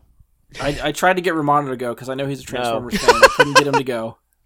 Even even Eric Romano's and I- tapped out by this point. Eric and I went to see this. Eric's the other Transformers guy that I know. Um, it's the first Transformers movie that's not directed by Michael Bay, which is a plus. Um, it is kind of a reboot, well, not reboot, but like it's it's set up as a prequel, so it takes place in the '80s before the first Transformers movie with Shia LaBeouf. Storylines follow kind of like the same one as the first Transformers movie. So instead of Shia LaBeouf in his car, it's Hailee Steinfeld in her car. But I think they play that movie out a lot better than the way Transformers was. And it's it's a little bit more low key. There's not like really really big action sequences like the first Transformers movie because this is supposed to happen before all the big shit kind of goes down. Um, but I think it was directed very well. I think the story was very well done. Um, you can actually see what's happening for these fight sequences with Transformers, which is a plus compared to all the other Transformers movies where you can't tell what the fuck's going on. so yeah, to, that- to be that- fair, in those other Transformers movies, at least the two and a half that I've seen, you can barely tell what's going on even when there's not a fight scene. well, that's true. Yeah. yeah, Yeah. What Michael Bay's sense of humor is all over those movies, and it's not for The the camera is in great focus when Megan Fox bends over. And again, Michael Bayisms. There you go. Yeah, this I think this is the difference when you have someone direct a property that they actually like. Like you can tell that Travis Knight, the director, is a fan of Transformers and gives them love and attention, whereas Michael Bay is just like, I like explosions and big fight sequences, and I need a paycheck. This is going to make a billion dollars. yep. Cut me the check. so yeah, I'd, I'd recommend anyone that, especially you, Mike, I'd give it a shot. No. Rent it or something. I'll wait till it comes out on Netflix. To be Maybe. so, Romano, have you seen all the other Transformers movies, or are you skipping any? I did not see the last one. So you've Michael seen Bay made. four or five of the six or however many there are out there. Is there five now? Yeah, there's five I think base this is the movies. fifth one. I've seen three. Yeah, there, there's the one after the third one. You get the Mark Wahlberg one, and then Yeah. you get the Last Knight. I can't remember what the Mark Wahlberg one was called. That's the one where the dinosaurs There- there's come two in. Mark Wahlbergs: Extinction and Last Knight. Yeah, yeah. Okay, then I didn't see the last knight. I saw Extinction because that's what the Dinobots. Okay, if you've seen four of the five movies, you should see Bumblebee. Yeah, I Give give yourself a decent Transformers movie compared to the other. I am not actively avoiding Bumblebee. I just haven't got to it. There's a few on. Oh, I am. Agree. Same. There's a few that I just haven't got to see, which we'll discuss later, like we always do. So, spoiler alert for me, I saw this the same weekend that Aquaman came out. This made my list. Aquaman did not. What? what? Yes. I'm off. I'm done. I'm gonna bed. So it, it surprised me enough that it made the top ten. Aquaman, we can I'm sure it's gonna hit somebody's list, so we can talk about that. But that's where I'm at, and I don't since I'm the only one that saw it, I don't know how much we can talk about it. But that's that's where I'm at for Bumblebee. All right, fair enough. Um, so we'll bring it back around to Romano for his number seven. My number seven, which was a surprise. I really think this came out in 2018. I hope it did. Uh oh. We'll fact check you. We'll we'll make sure. well, you're the one who told me to see this movie, so I don't know why it's so high on my list. I really don't. I don't even know why I put it on my list this high. I just thought it was a fun, fun movie, and I enjoyed watching it. Was the movie Tag? Oh yeah. This was definitely 2018. Yeah, that's yeah. You're you're in the clear. I couldn't remember. I knew. Yeah, I couldn't remember because I mean I, I, I rented it, so like I, I it's it's when I rent them, it's hard to you know it, I can't remember exactly when they come out, Mhm. but I just I don't know. It just seemed fun because it was, it was like that would be like something I would love to do. You know, yeah. have this never-ending tag game. It would just be so much fun. So I mean that's it. That's all I gotta say about it. There was really nothing else. Tag is a fantastic movie. I I, I love that movie. It did not make my own list, um, but it's I I, I could just watch that movie over and over again. It, it's just Yeah. a fun Exactly. movie to watch. This Yeah. is I think the movie I've watched the most this year. And fucking just Jeremy Over- Renner, Jeremy Renner's character, and it's just I, I yes. love it. I I've just watched love this it. I've watched this movie more than Infinity War. That's how much I like this movie. Wow. So it is it is on my list. We will get to it later for me. But Same. yeah, I there's something that it's I, I think I had I did have it on my honorable mentions last year just because the premise sounded so stupid that I was like I just kind of want to see what they do, and it really surprised me. And it I it had a lot more heart to the movie than I expected. Yeah. And you know it's a it's about a group of guys that don't want to the only way they connect to each other is playing this game for years, and it it I don't know I guess it kind of hit me to like I compare it to people that I play Xbox with that I don't see but I talk to on a regular basis because we have this shared common thing that we play games together every now and again. Shit, Romano, I see I talk to you more on Xbox than I see you ever. Yeah.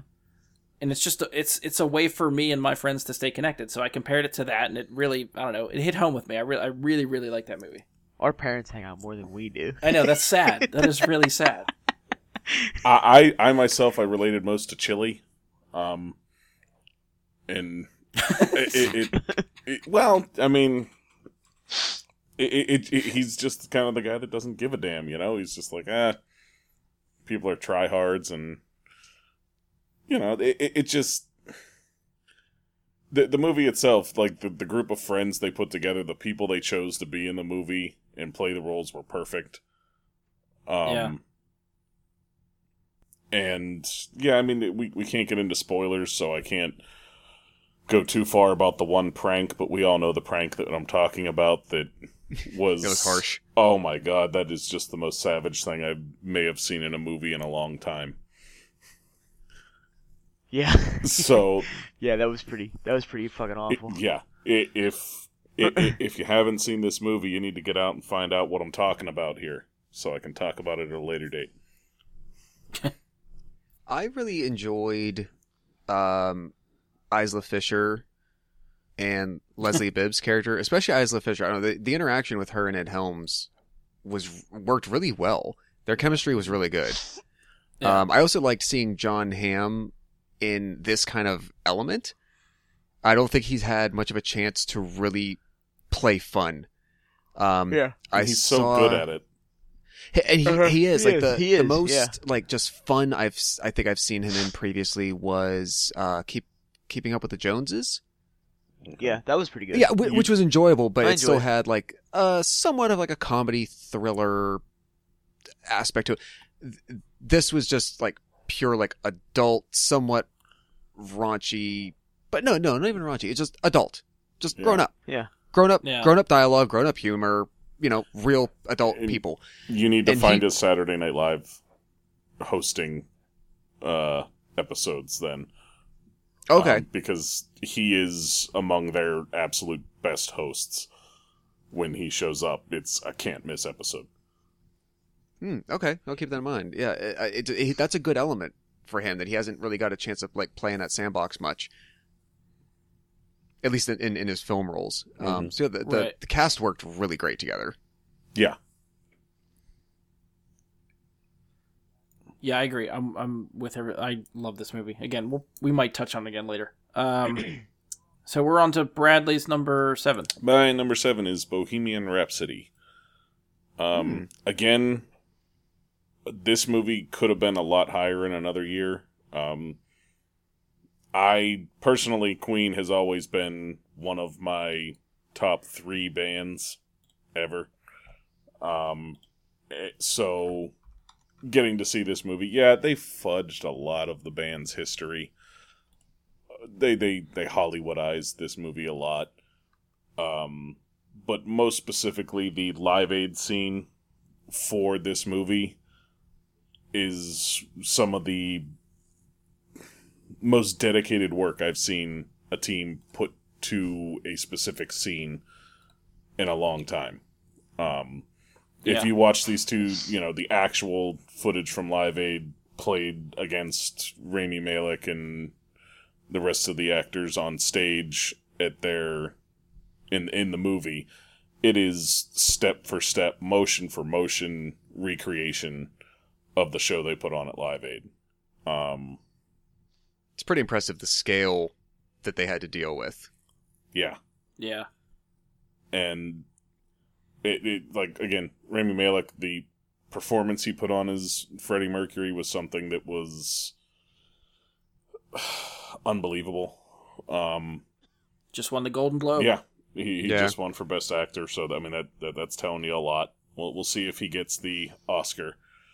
Um, I- It, it was pretty transformative. He he does disappear yeah, the whole time. You're, you're just looking at Freddie Mercury the whole time. And, and there's a lot of physical differences between them. I mean, he looks Oh. similar enough that you buy it, but Freddie was a much bigger guy.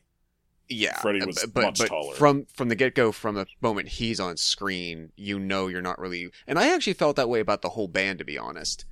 Oh yeah, The, Yeah. the core members of the band, I felt that way about the entire time. the, the Some guy of the that played supporting Brian May was not as much. unbelievable. Yeah, That I that was really dug him. yeah that that and just the the likeness was incredible there too. They, like it was to like a spooky degree. Like, it, Yeah. like, you're wondering, like, did they cast his son or like his grandson? I don't know how old his kids would be. Like, yeah, it, to to a really spooky degree. Yeah, I'll be honest. I don't remember what the rest of the band looks like outside of Freddie Mercury. And being in the theater, I remember hearing somebody in the theater like flipping out about how similar the actors look to the people to the actual members of Queen. yeah And I didn't think too much of it until I actually researched what those members of Queen look like, and then the actors that portrayed them, and I was like, "Holy fucking shit! They actually did a really fucking good job." Especially at those ages. Yeah, Yeah, Yeah. it, it- it was incredibly impressive. Um, we get the obligatory uh, cameo from Mike Myers in one of my favorite scenes, comedy wise, of the entire year. Um, for people that have seen the movie and have know the scene I'm talking about, that scene was entirely made up for this movie. That is not anything like whatever really happened um, with Bohemian Rhapsody, that was something they wanted to make that joke, so they played that entire scene to make that joke. Um, I'm not going to spoil the joke for anybody. I'll anybody. be honest. I didn't know that was him in the in the in that scene. Like they hid him beside such makeup and those glasses. I couldn't tell that was Mike Myers. really? There was like a real quick instance, I think, where he so- started to sound like Fat Bastard, and then Yeah. I clicked. Oh, okay. Yeah, because he, But he's so heavily looking at him, covered I- in that I facial hair and those glasses. Yeah, I couldn't figure it out just by looking at him. I'm so used to looking at him in disguises because of Austin Powers that I'm able to spot him through a lot of that now. I think where if it was somebody else, they, they they might pass it by me, but I can spot Mike Myers in a costume. but all the same, it was a great joke. It was a great way to tell it. Um, it's a lot of shoe leather to get to the punchline. Yeah, it, But- well, and that's what made it so great. Was like you're wondering, Yeah. like, like I get that it's Mike Myers there, and we got Wayne's World. Are, are they going to do something with that? Because they, I think that's why they drew it out so long. Was to help it, um, and I feel like they, they did a good job telling a lot of Freddie's story. Even though, like I said, they did fudge some parts of it to make it more palatable for Hollywood. Um, but all the same, I I'll watch this movie over and over again throughout my life. I am sure it, it was fun. It hit the right notes it needed to, and I I I think overall it was an excellent film. yeah, this was close to making my top ten. It did not get in there, uh, so it's definitely going to hit my honorable mentions. But yeah, I I really enjoyed it too. I did not see it. Well, you can rent it. I'll later probably if have you're- to rent it. Yeah, if you're curious. um, Josh, you got anything to add for this one? Uh, didn't make the 10 cut, but uh, definitely appreciated it quite a bit. Okay. Uh, then that moves us on to Josh's number seven. Uh, this is I, I was very shocked to find that I enjoyed this as much as I did, and it was, in my opinion, turned out to be very, very solid, and hopefully, uh, indication that they have got their shit together and are headed in the right direction for the foreseeable future. My number seven is Aquaman. Oh, okay. Fair enough. Um, I definitely wouldn't have said even literally like as we're going into the theater, um, like well this could be a train wreck or it could be halfway decent. I happen to think it ended up being more than halfway decent. Um, I think it's on par with some of like the mid card.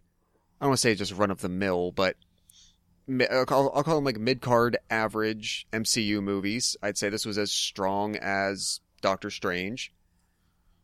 Um, you know, I, I definitely it couldn't hold a candle to you know Winter Soldier or Infinity War, but Yeah. um, in terms of like a good, solid, well-made movie that didn't really trip on itself all that much and make itself look ridiculous. And to be fair, Jason Momoa looks like he has a hell of a fun time being this character, which I Yeah. think Yeah. helps a lot. Uh, whoever I think so. a lot of the write-ups that I've seen about this have focused on that into saying that envisioning the character physically this way, acting this way, was um, a little akin to casting Robert Downey Jr. as Iron Man, like very just out of left field. Like if if you're if you would have said even eight years ago, we're gonna make Aquaman movies for DC Comics an actor who looks that way with that skin tone, with that kind of hair, behaving that way as Arthur Curry as Aquaman, nobody would envision that version of a character. It would have been very, very different. Um, but I think it was a good choice. It was a nice gamble that they took when they pursued him a couple of years ago, and um, I'm also glad that they didn't hang their hat on really giving a crap about what happened in Justice League. yeah. There's, I think, like Yeah. the briefest mention of Steppenwolf in the events, but like Yeah. other than that, they don't. It's unimportant. They just, I I think it was it was important, and it was good that they acknowledge it, so that it doesn't seem like oh we're completely ignoring that. yeah. But that just it didn't matter. It didn't care at all.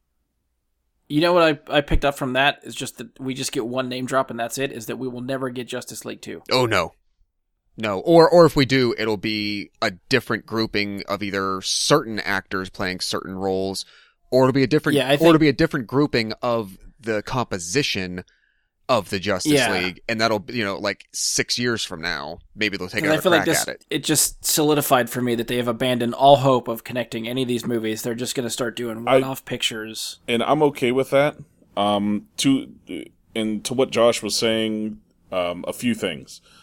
There is a run of Aquaman that is very similar to what you're seeing on film here, um, where he is very much the same portrayal is what you're getting out of Jason Momoa.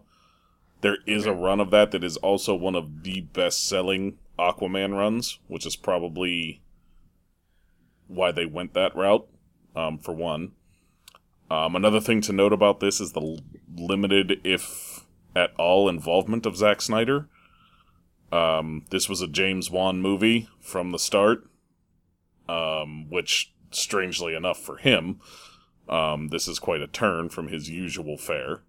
Um, and uh, this appears much higher on my list. I I, I think this is m- much beyond the standard fare of Marvel, personally.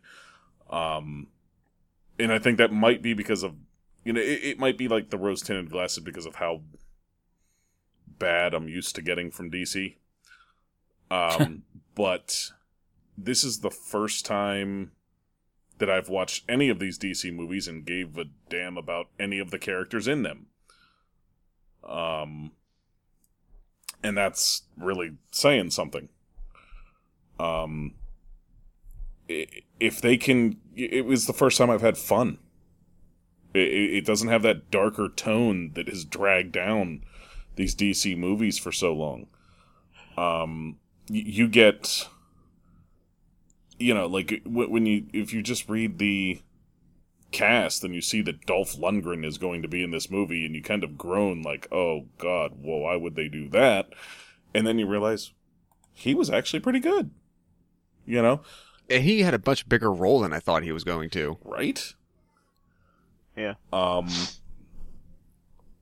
I I don't know, like I could gush about this movie for a long time because of how much more fun it was than I thought it would be. Um, I recently watched Kevin Smith give his own review on it. He had a YouTube video he Mhm. put out.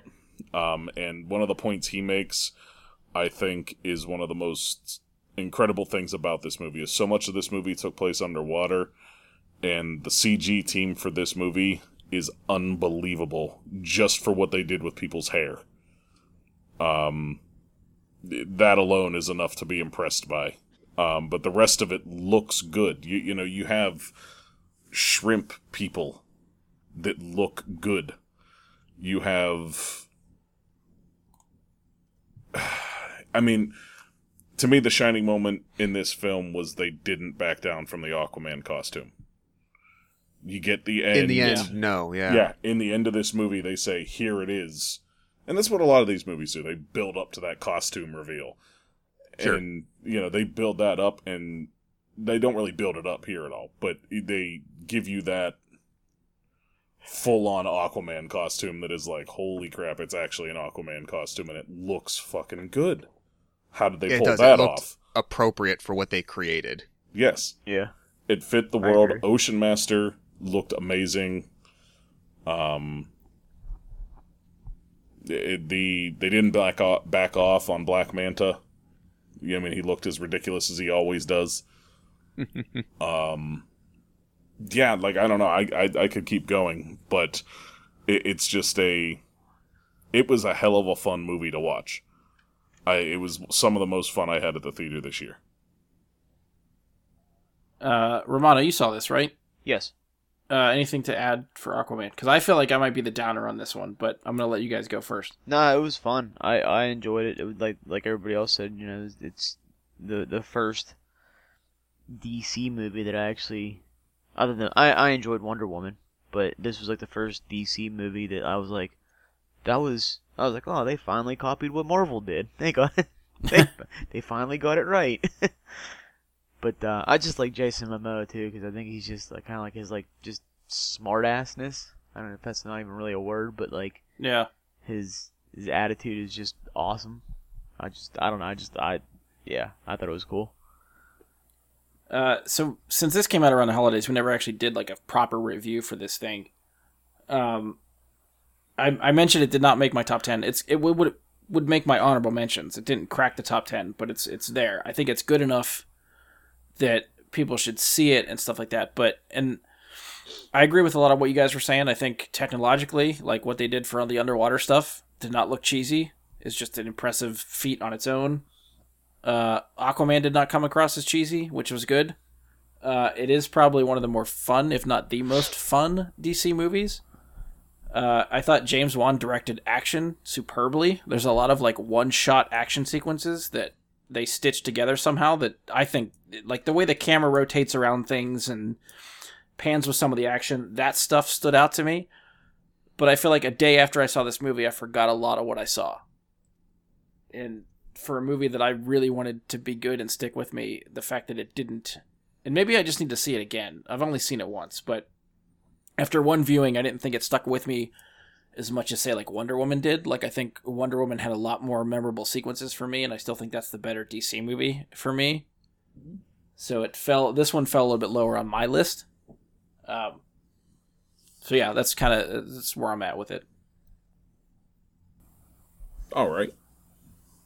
You're entitled to your opinion. Yeah, I'm not trying to shit on anybody, but that's yeah, that's where I'm at. Um, all right, so I guess we'll move on to my number seven. Uh, my number seven is Solo, a Star Wars story. I was wondering if that would make your guys' list either. Well, I, I, any of the three of you. I didn't know if you guys would end up liking it that much in relation to everything else. Yeah, I think my my top six are pretty locked in. So if I was gonna put it in, it had to go here. Uh, and I feel like people that have seen this movie all really I haven't heard a bad thing about it from people that have seen it. Mhm. It's just the people that don't want to give it a shot are like, oh shit. Yeah. There's no there's no point for this movie to be made. But I think they actually did a really good job, especially considering all the behind the scenes shit that happened with it. This should have been a train wreck. It was not. Yeah. We, I remember talking about this for so long where we were worried how bad this was going to be Yes, because of all yeah. the problems. And, and going into it with that mindset and then coming out wanting to see a sequel, that was guaranteed to make my top 10. I think Alden Ehrenreich did a fantastic job as Han Solo. He did not copy Harrison Ford, he made it his own, which worked. Um, I think there there are some things and now I'm trying to remember. I think we reviewed this movie, but there's there there are certain things that story decisions or plot points that I don't agree with. I think really kind of piss me off in the larger scheme of things. Um, specifically, like how they give him his name is such a throwaway thing that it fucking bugs the shit out of me. Mm-hmm. Um, but there's enough good in here, and there's a specific cameo in the third act of the movie that will confuse a lot of people if you don't know the expanded universe stuff. But for all of us that follow that stuff, we lost our shit for Uh huh. and so yeah if, if you're curious about it i definitely say give it a shot you might be pleasantly surprised i know i was Yeah, th- this is another one, two in a row you guys are talking about that appears much higher on my list. Uh, we talked previously, before the show, about the top of my list being on a dice roll. And this was one that was on the dice to be in the number one slot. jeez I thoroughly love this movie. Um, it, and th- this is a Star Wars movie that is just fun from start to finish. They give you everything you would want out of a star out of a Han Solo origin story movie. Han meets Chewie in this movie. You get some other spoilery stuff that happens and some other spoilery stuff that happens. Other than Han meeting talked about, other the things occur. is that's in the trailers. You see Chewie in the trailers, so I'm not gonna, you know, like that's not a spoiler. The other stuff, but we get, you know, so much of everything you've wanted to know about Han Solo. You get stories that are satisfying answers to those questions.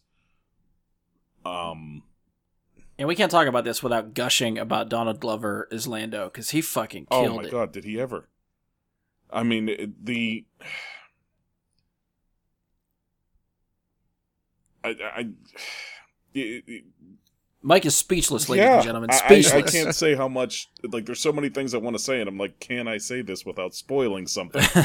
um, because I actually I mean, based on the box review. office return, we can assume that not many people have seen this movie, so we do not want to spoil this movie for Well, people. based on Disney's wonderful decision to slate this right after their own Infinity War and right before Yeah, Deadpool that- 2, it let's sandwich stupid. it between the two highest earning movies of the spring.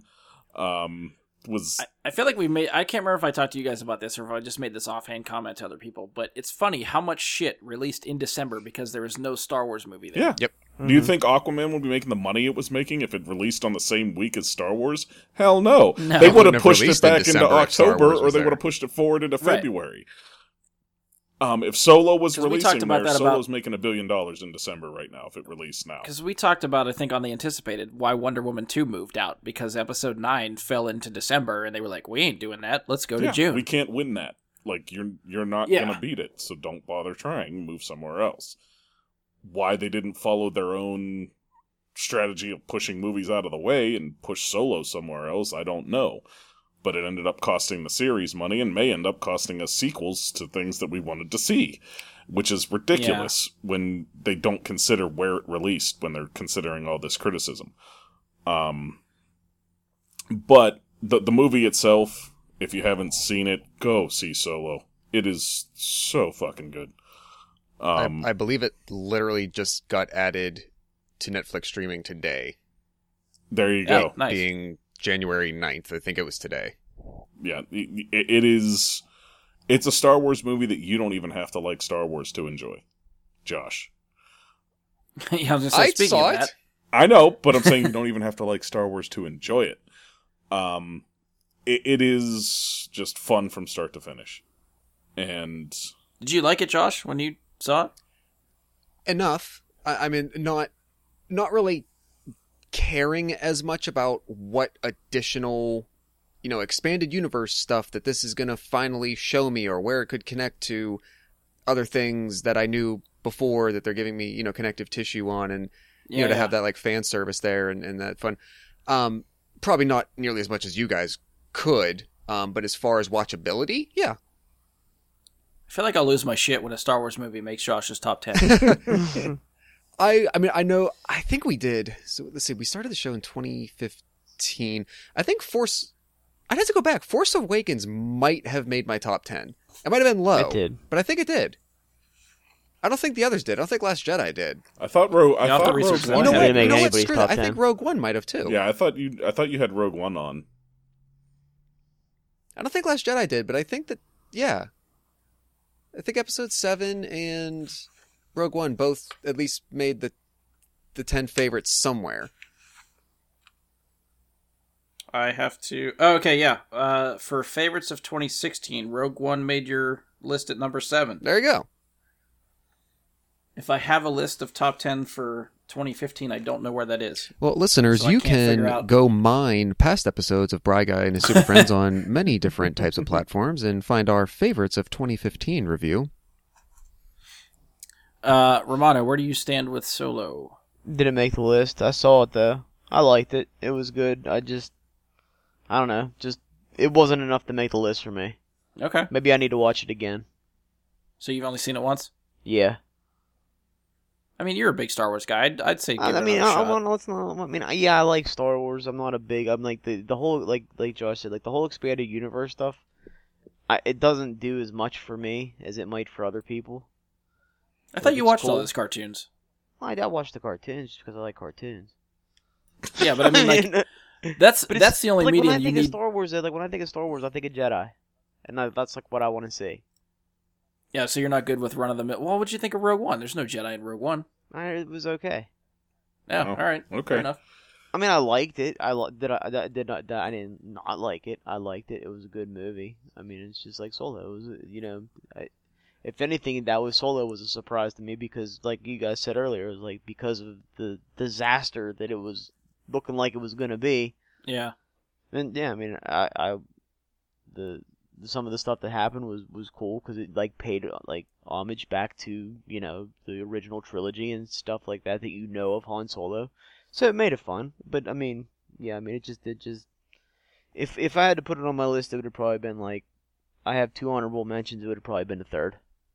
Okay, fair enough. Um, anything else to add for this one, or we'll go to Mike's number six because I feel like we're not even halfway through everybody's list, so we we've been at this for a while. Mm-hmm. We'll start to hit repeats. I'm sure. Mike's though. gonna fall asleep before we get to the I, end. I'm getting close, guys. Uh, all right, Mike, you're number six. Aquaman. Yeah, okay. So we already talked about that one. Yes. Uh, Bradley's number six. So we're into the dice rolls here as potential number ones. Uh, as I said before, this is a long list of possible number ones, but uh, this one is the only movie on this list I saw twice, but they were not the same each time I saw them. I considered putting it on my list twice, and that is Deadpool 2. ah, Uh, also, as uh, Once Upon a Deadpool. Um, Gotcha. both iterations were amazing to watch. They were hilarious. They were the action was fun. I mean, it's Deadpool too.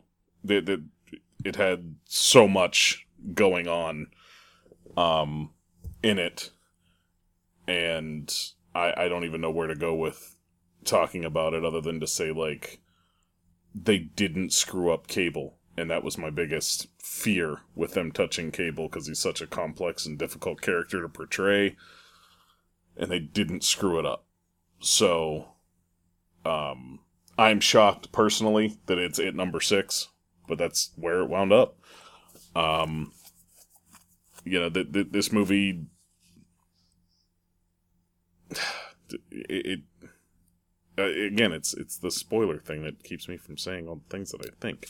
Um, but you get unexpected cameos, let's say, that are absolutely hilarious. We won't get into what they are, when they happen, or anything like that, but they are absolutely hilarious. We get an appearance from somebody that X Men fans have been waiting to see done properly for a really long time, and Deadpool himself exclaims appropriately when we finally get to see that character.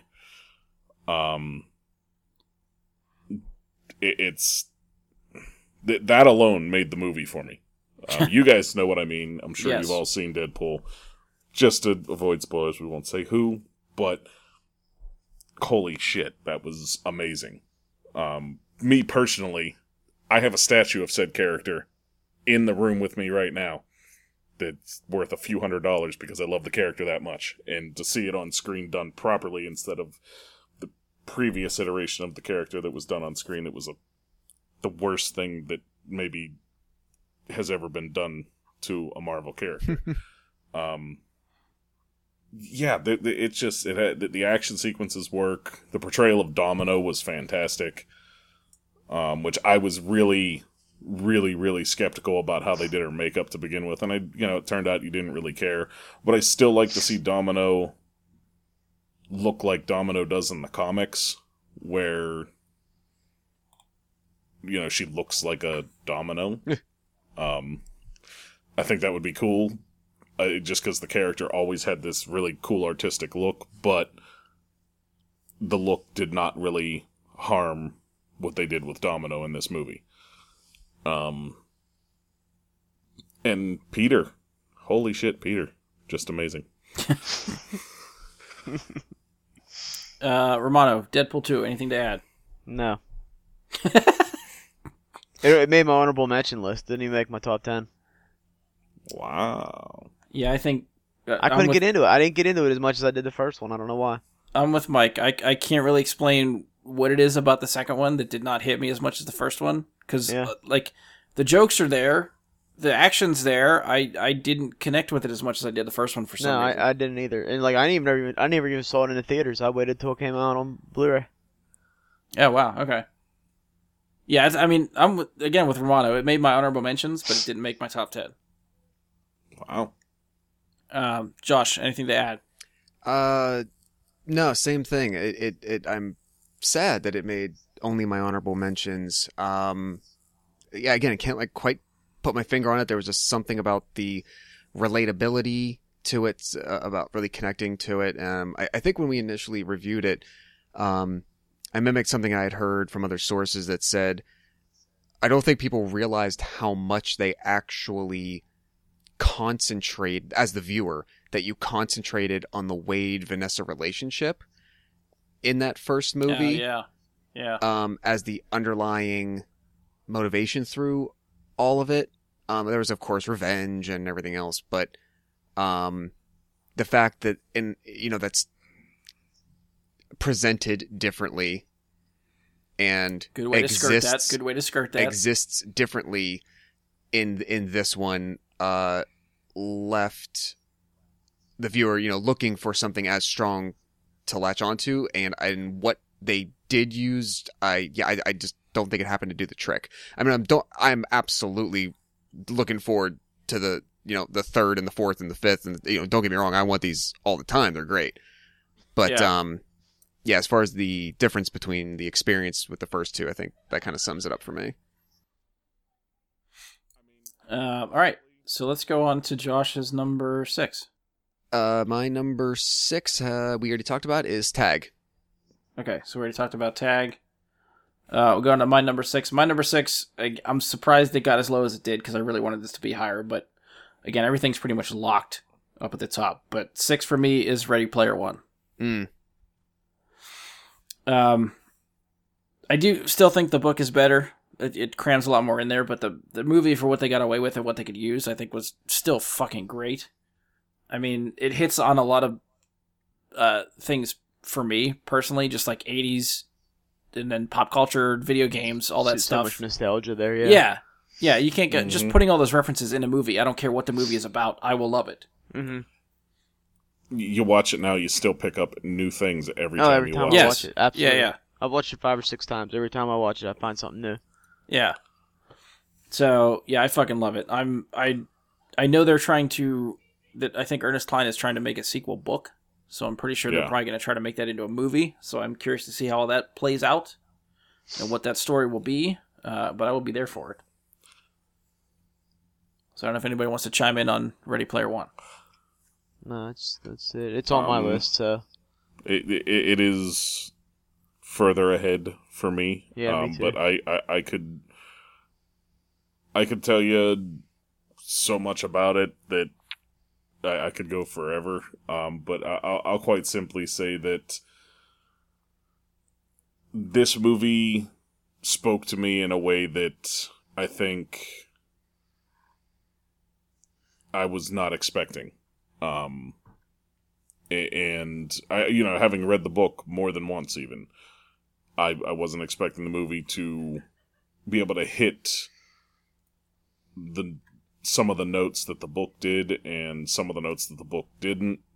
Um, yeah, there's more references in the book. There's more, you know, even more things that speak to me more about references in the book. Some of my favorite stuff is in the book. You know, the whole Rush sequence. Rush is my favorite band, and they have a whole huge sequence with Rush in the book, and that's amazing.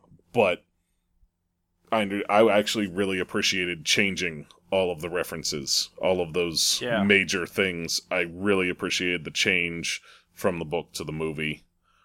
Um and yeah, they kept the right things the same and the right things different. And yeah, it would have been nice if they could have got the licensing for more stuff. Um, I think the biggest absence was Star Wars. Um, from all the references, like the major references that were in the book, Star Wars is obviously a big glaring absence. Yeah. Um, but all the same, just so much fun, start to finish.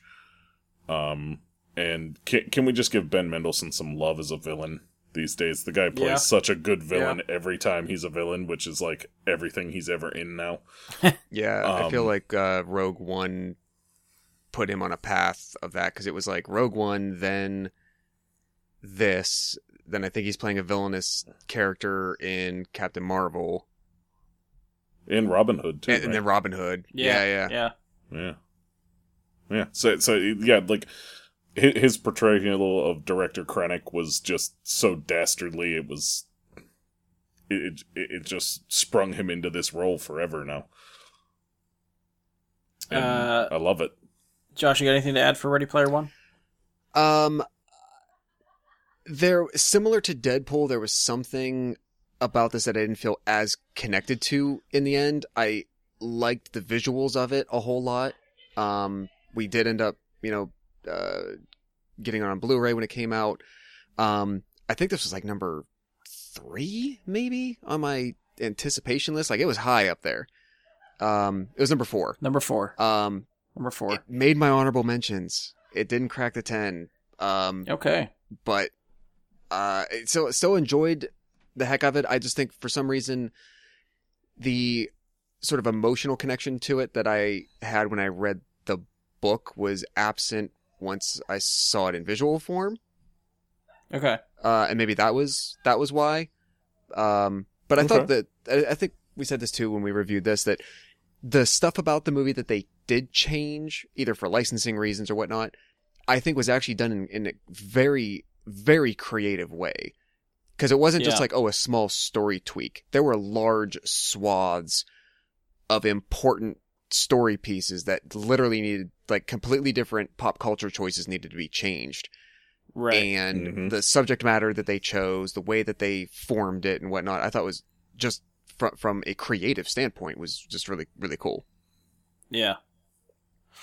Um. All right. So we'll move on to Romano's number five. Fallout. Yeah. Okay. Mission Impossible. Yes. Got it. I think it maybe hit so high is because I just saw it like the other day. So, but I mean, it was still a great movie. yeah. So I mean, I don't know. I, I'm wondering if that was maybe like one of those ones because it was so fresh still. But I, Yeah. I thought it was a great movie. So I can't argue you know, that. you, you can't really argue with a Mission Impossible movie, really. Especially now. This is one of those Yeah. franchises that is getting better the more Yeah, movies they put out. exactly. The more they do, the better it gets. Yeah, absolutely. I'm actually curious to see if Christopher McQuarrie comes back for seven. Because this is the first time they've he's done they've because the directors always change for these movies. Yeah. So he's the first one that's done back to back. So I'm curious if they're gonna if they're gonna bring him back with the success of Rogue Nation and Fallout if they're actually gonna get, get him back for seven or not. So Yeah. we'll have to wait and see. Um, all right, Bradley, you're number five. My number five is Solo. Okay. Good deal. Uh, Josh, number five. Um, this is I think going to be the one big shocker on my list as to where this fell. Um, my number five is Fantastic Beasts. Crimes. Ooh, Crimes that is low for you. Uh, and given what comes ahead of it, especially one or two specifically, I think will shock you like even more, like as to those the th- specific things that beat it out. Um, I still remain a diehard fan. Um, as an individual film to be assessed, though, um, I think I just had a more positive experience uh, with the things that come ahead of this. Um, and that's as as easily as I could say it. Yeah, Fantastic Beasts didn't make my list.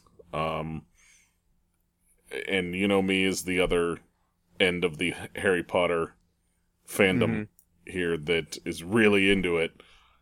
And I felt like as a movie, this felt like a really extended second act of something.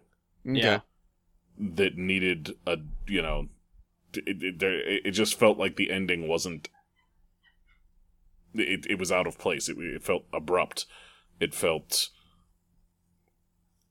i don't know it, it just didn't feel like an ending. It, it felt like there needed to be more there um, but the movie was already fairly long as it was so they had to end and they wanted all this story to tell and i feel like it fell into the trapping of something that's trying to tell a much larger overall story and this phase being an extremely important part of the plot, but as a self contained piece of work towards that end, it falls flat because it doesn't have its own proper story arc.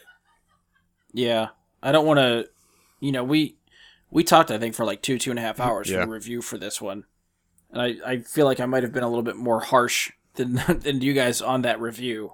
Um, this one actually, I'm just gonna say it. It made my disappointments list. It was on my honorable mentions. I think I expected more from it. I was a lot of the points Bradley just made. I expected this to, I don't know, f- stand alone maybe a little bit better or, or wrap up what it was going to do but it just it just felt like like you said a, an ongoing just continuing a stepping stone for what is coming next. And there's not a resolution to like anything that happens. And and it just uh, i don't know pacing wise it felt boring to me. It, i don't know. I, I expected more from it i think. Especially being like a harry potter franchise film. It's fair. uh romano anything to add for this one? Did you see this one? No, I did not. Okay. Um, so we'll move on to my number five. I guess I'm going to be the first one to mention it. Uh, Black Panther. Okay. Uh, I'm expecting this, I guess, since it has been mentioned, to be higher on other people's lists. No. Um, did you say no? I said no. Oh, okay. There's way better Um, movies than that. Okay. I I think I think they they another you know another Marvel movie that I think we kind of expected it to to be good for being what that character was in Civil War and then getting his own movie. Um, I think they they nailed an aspect of the MCU that hadn't been explored before. I think the villain in that movie, Mike by Michael B. Jordan, I thought was really really good. Um, and Andy Serkis is having a fucking ball in that movie, and I just love watching him on screen have fun with Klaue. Um, yeah. yeah. I, I, I think I expected it to be good. I didn't expect it to be that good. So that's where I'm at with Black Panther. It made my honorable mention. Same. Ooh, okay. I'm actually kind of curious to see what's up on your list then. Well, I, I think only because it just they just like kept talking about it and talking about it. It was good. it was good, but it was like, okay, we get it. Yes, it was great. It was groundbreaking. I understand that, but just settle down. and I'm not trying to be racist or anything. I'm like, okay, I get it. It was great. It was. It was. It was. It was. It was a tremendous feat. But I, I, it wasn't like that earth shattering that it, it should be considered for an Academy Award. Considering this is probably the only comic book movie that's going to get an Academy Award nomination, I will take what I can get. But it's only because of that. Yeah. But That- I'm Infinity that's a War is still part of it. better. And so Infinity War to me is still more deserving of an Academy Award than that. Oh, I agree. But So it's it's I, a- I, I it's a- think the difference in tho- that respect is that Infinity War is not making any statement about society as a whole. no, It's not trying to make any point other than being a comic book movie. but see, then that, Whereas but that's, Black I, I Panther think takes that's- on societal issues. It takes on domestic issues. It takes on a lot of things that other mo- comic book movies generally See, don't and I, address. see, normally, like when I go see a movie, I, I just want to be entertained. So, like stuff like that does nothing for me. I mean, it doesn't. I'm just that's just that- my that's opinion. what they on it. that's consider I mean, for awards. Through, yeah, through when they're talking awards, most of those movies I don't see in the theater. I don't watch over and over. But I mean, if I watched they're- Black Panther three, four, five times, probably, yeah. Mhm. Yeah. I, I, I kind of had the same reaction in that I know that they're by definition I cannot have the same visceral experience as other certain people can have seeing that and, and experiencing that. yeah, that's fair. You know what I mean? So uh, uh, it, it and it's okay. It's just like on the one hand, there's like an inherent bias that's going to occur. Um, but I I agree with Mike on the way that like that's why it made my honorable mentions in that if I get given that fact and given where I can approach it from analyzing it just as a standalone film as a singular movie I did, yes, personally think that there were several, uh, you know, better movies made while acknowledging all of the legitimate, important advances and, you know, things that it did do and it stands for, etc. Just analyzing it as a movie, you know, like as a movie critic, if you, you know, whatever you want to call it. That's kind of how I came down on it. Okay. Um, I agree with the other points you guys brought up. Like all the strong points of it aren't any weaker because of that. Yeah. Um, you know, th- th- they're all fantastic. I, I, I think the ending, you know, uh, Kill, Killmonger's final 30 seconds was some of the, you know, best 30 seconds in, you know, that in top five 30 seconds in any of the MCU. I, I agree Yeah. with that. Yeah. Yeah.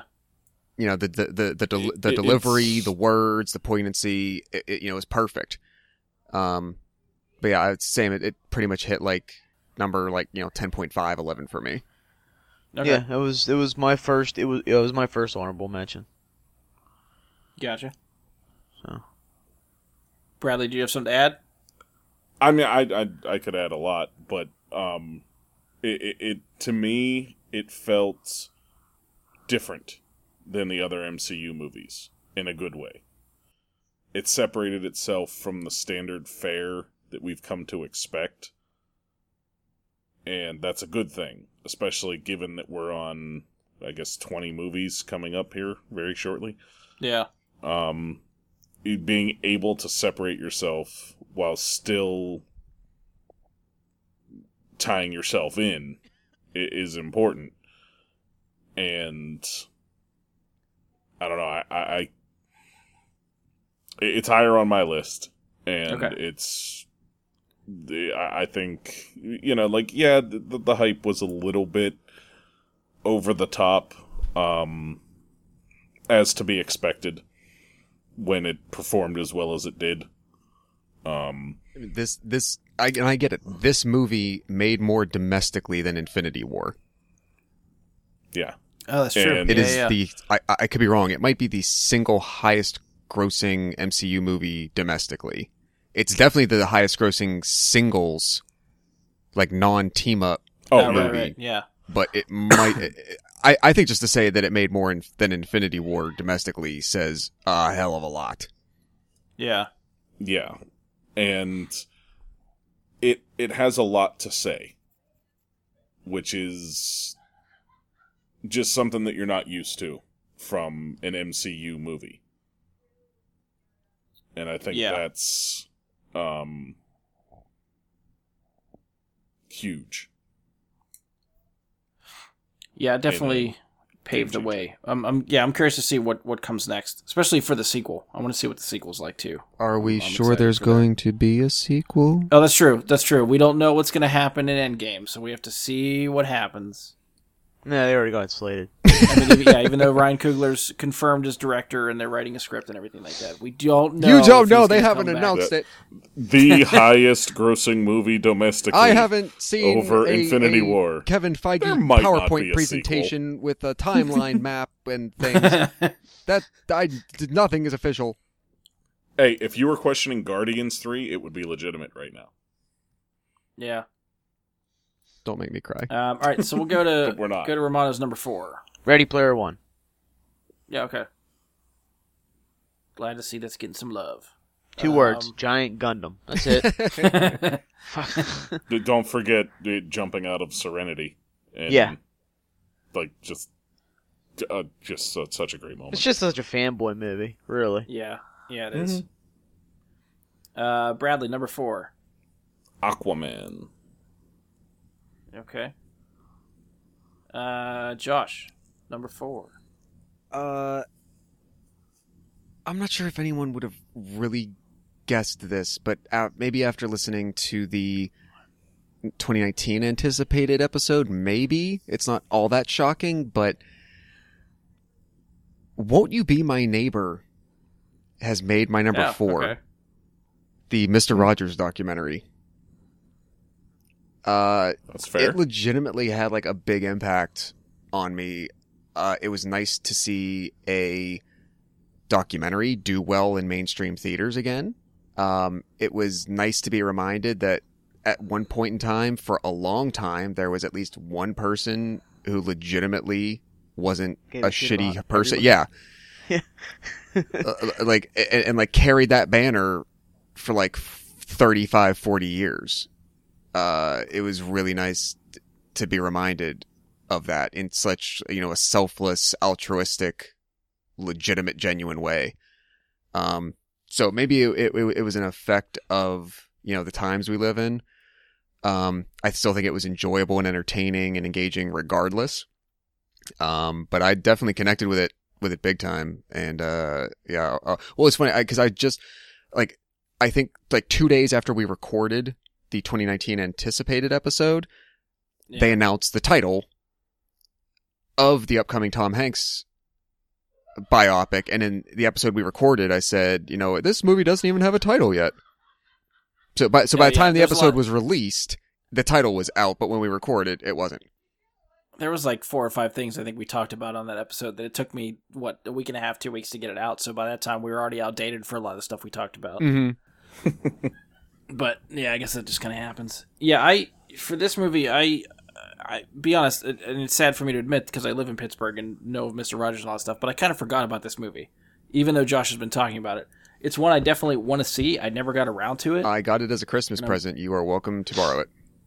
yeah, I might have to do that because I, I definitely do want to check it out. So I, I everybody can't else, add too. to this discussion. I, I feel like it, it, you know, just based on your recommendation, I really, really want to check it out, but I cannot add to it. And uh, that just so that everyone has it, the uh, title of the Tom Hanks biopic is going to be called "A Beautiful Day in the Neighborhood." Oh, that's good too. That's a good one. Uh, but Yeah, yeah, the, that's the good. title of this documentary at my number four slot is called "Won't You Be My Neighbor?" Pour one out for Fred. Um, yeah. Um, Romano Bradley, anything to add for this one? Didn't see it. I will watch it when it becomes available to me. Okay. Um, I Fair tend to not pay for documentaries. I tend to just kind of wait for them to be free. oh, that's fine. Yeah, I, I do a lot of stuff like through borrowing or through the library or something. So, yep. As soon as Brian's done with it, you can have it. Library? What's that? Um, all right, so we'll move on to my number four. My number four is Mission Impossible Fallout, um, so which we already talked about. So we'll jump over to Romano's number three. Creed 2. Oh, okay. As much as I thought I was not gonna, I, I did not think I was gonna like it. It's a fucking Rocky movie. Let's, okay, it's a boxing movie. Everybody loves that. Well, at least I do. I was surprisingly shocked at the amount of story that actually went into it. Like, if you watch it, uh, oh, okay, they're just remaking Rocky 4 because he's gonna fight Ivan Drago's son, blah, blah, blah, blah, blah. Whoop de frickin' do. I, I gotta say, they actually put some story to it, and it was, it was like they built on Ivan Drago's story, they built on his son's story and why and what they were doing, what they were doing. I was pleasantly surprised, and honestly, I left the movie wanting to fight somebody. I mean, I wanted to, not fight somebody, but I wanted to hit something. Like I just, it was Sounds like good. Like, I mean, I, You were I was like. I was seriously like all jacked up after I got out of it. I, I couldn't go to bed. Like I wanted to, to fucking go work out. That's how good it was. Um, you should talk to Ian. Uh, I, I will say that for one. Yes. uh, you definitely need to have a discussion with Ian. Um, but this is on my have not seen but need to see list. I highly recommend it. Absolutely Same. better I than did the not first get to this one. Better than if you liked the cre- first Creed. This is better, actually. Hmm, all right. It, it had a better story to it. It actually had like g- a good story to it. And Sly was awesome again. Always is. Yeah. Yeah, I actually I didn't see this one either, but I did. You know, just from what you just said, I did really enjoy the first Creed. So now I'm gonna have to make it a point to find this one too Yeah. and watch it. Yeah, Michael B. Mhm. Jordan, awesome. Yeah, he's hard to disappoint. He Yeah. does really good. Even it, like as bad as Fan Four Stick is, he's a highlight. Yeah. Yeah. Um, all right, so we'll go to Bradley's number three. My number three is Black Panther. I will note that this is the part of the list where how many times I saw it in the theater is starting to come into play, and this gets a whopping two times I saw this in the theater, which puts it in the number three slot, which is how I determine my few top movies here. Fair enough. See, this this was one of my Uh, repeat viewings. Um, even uh, this was the first. So, like in the year and a half that Sarah and I worked at that movie theater, this was the first, and I mean, by the time we left, like a month later, it was the first and only movie that we were allowed to set up, and someone actually cared to let us uh, set up an employee screening after, like, the night that it opened. So, like, the way that the digital files work anymore, like, you know, th- th- companies aren't sending, like, film canisters anymore. Everything's, like, digitally sent by satellites and shit. So, it, it comes with, like, access codes that won't turn on until a certain time because they don't want people viewing material. They don't want piracy and all that. So, um, like the early screenings were Thursday evening. It opened that weekend, so I think it was Friday night of that first weekend. It was like 2 a.m., 1 a.m., something like that. Those of us that were closing, uh, and anyone else that wanted to come in from the staff, we got together, stayed up, you know, another couple hours, and actually like all watched it together for the first time that same night. Um, then we went back a couple couple weeks later and, and saw it again. But yeah, that that Gotcha. holds holds the honor. Cool, cool. Uh, Josh is number three. Uh, I am very glad that Bradley had brought this up during the anticipated 2018 list. Uh, I, I think I would have maybe found interest in it anyway, but his initial recommendation is definitely what got me out to see it in the theater. Uh, my number three is A Quiet Place. Yeah, okay.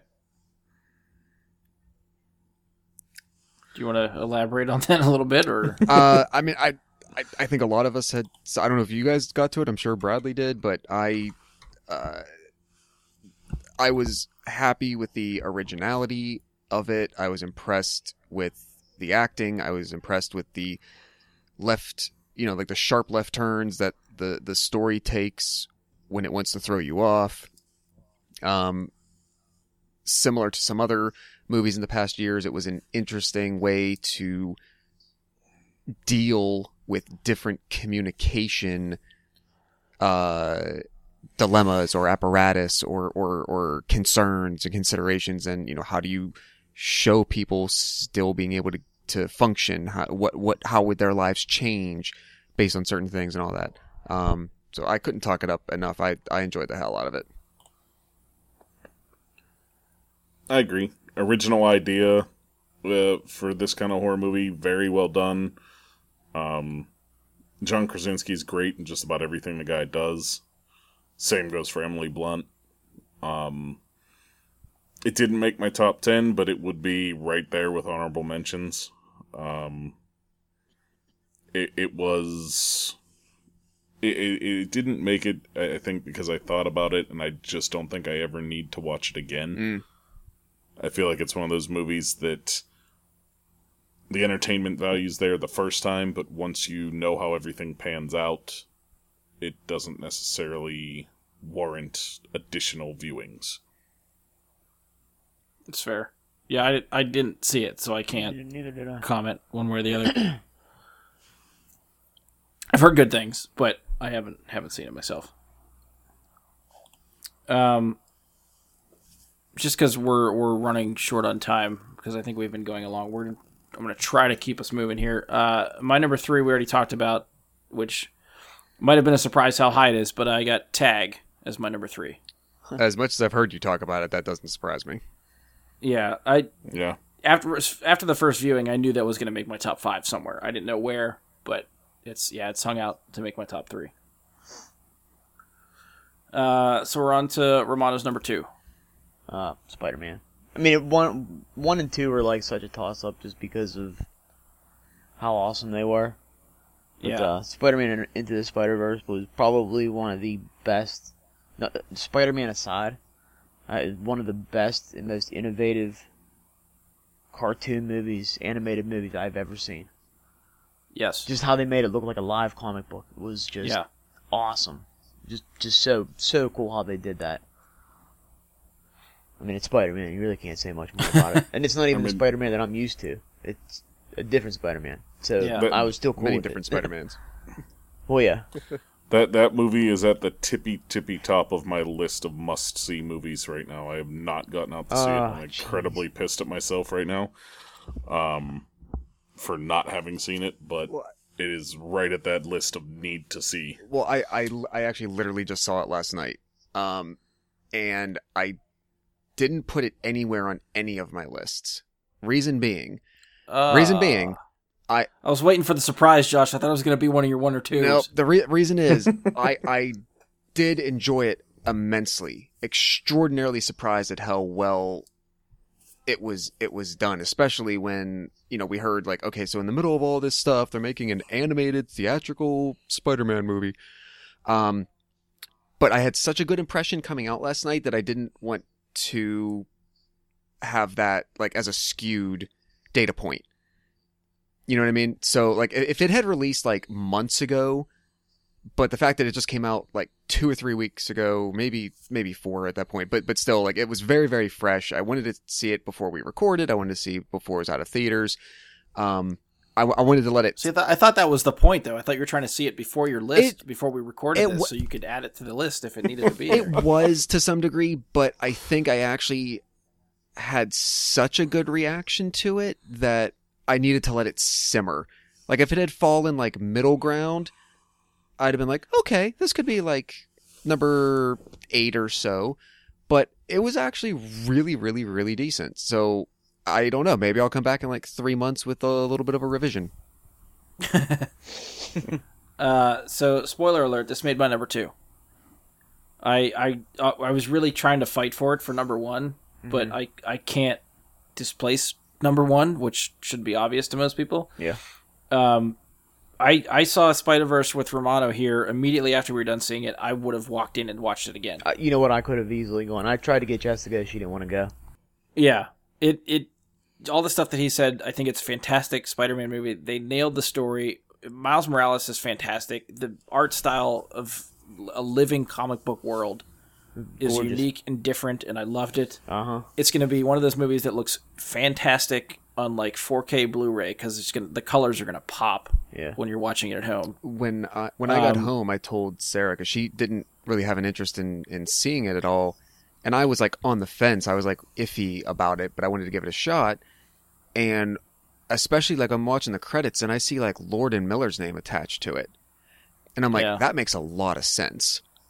Yeah. Given what I just saw, that makes a lot of sense. And same thing uh, with Jess, maybe Mike is. I think Sarah would enjoy the hell out of this now, but I think the preconception of it, unless you're like already in the bag for anything Spider-Man, like you know, like like you guys are maybe, um, you know, she needed a little bit more of a sell. But I, yeah, I after experiencing it, I think she would love it.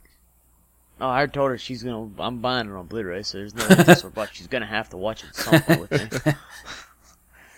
I'll win her over. Don't you worry. and this is definitely a stepping stone to more movies, especially with- you know the impact this had at the box office. It won the Golden mm-hmm. Globe for Best Animated Feature. Yeah. Spider So Verse we will- come for sure. Yeah, we will be getting more Spider Verse movies. I mean, they already am- teed it up. I mean, Yeah, no, no more talk about that. yeah. people haven't stay seen it. stay after the stay after the credits, folks. Yeah. That was so great. I love that payoff. Yeah. Um, yeah, I, c- this is one I could gush about because we never did a review at this, so I'm like chomping at the bit to talk about it. But I I will try to move us on. Uh, Bradley, you're number two. My number two, according to, as I said, three times seen in the theater, is Avengers Infinity War.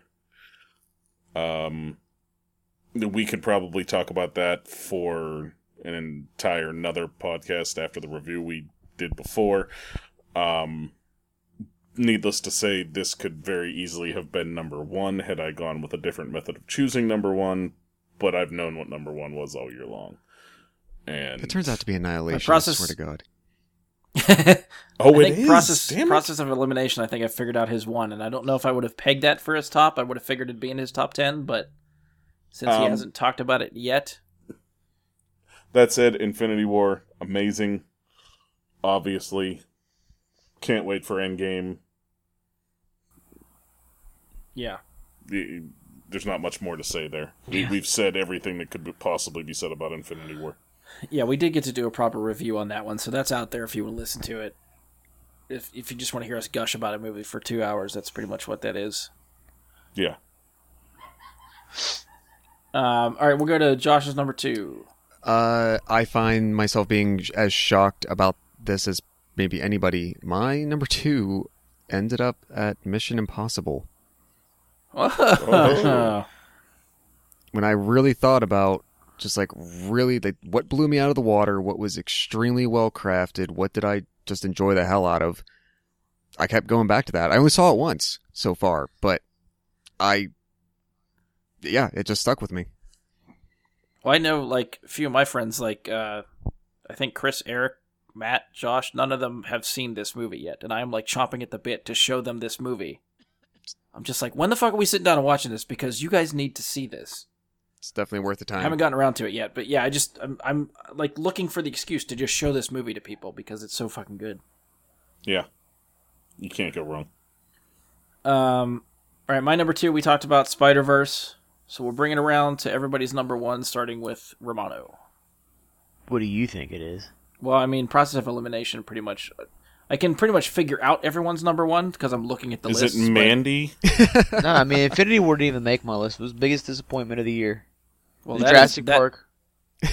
that is surprising. No, I'm just fucking with you. It wasn't Infinity War. Let, us just get this out of the way because because Bradley's gonna have something different. Mine was Infinity War too. I, I also had Infinity War. As much as I wanted it to be something different, I could not. And I, there's a 99% chance Endgame is going to be here next year, but we'll see. Yeah. that I, that, that's a tough choice, though, next year to say that now. Oh, that's true. We got episode nine next year. Fuck. Yeah. Oh, yeah. you got episode and nine. episode and nine will be That's the a- most fresh in your mind. It oh, that's will. true because that'll be December. I'll be coming off my fifth viewing as we Yeah. sit down to do. Um, Bradley. it- around to my number one um four times in the theater several dozen times at home uh is ready player one Wow. um i cannot get enough of that movie um and it, it's the type of movie i can watch 20 minutes of a half an hour of an hour of whatever i'm doing I can put it on for that amount of time, watch whatever there is of it, whatever part it's on. I don't care. I just pick it up and watch it all the damn time. Um, it it it, felt like a movie that is uh, the type of movie we don't get anymore. I mean, when's the last time a movie ended with "You Make My Dreams Come True"?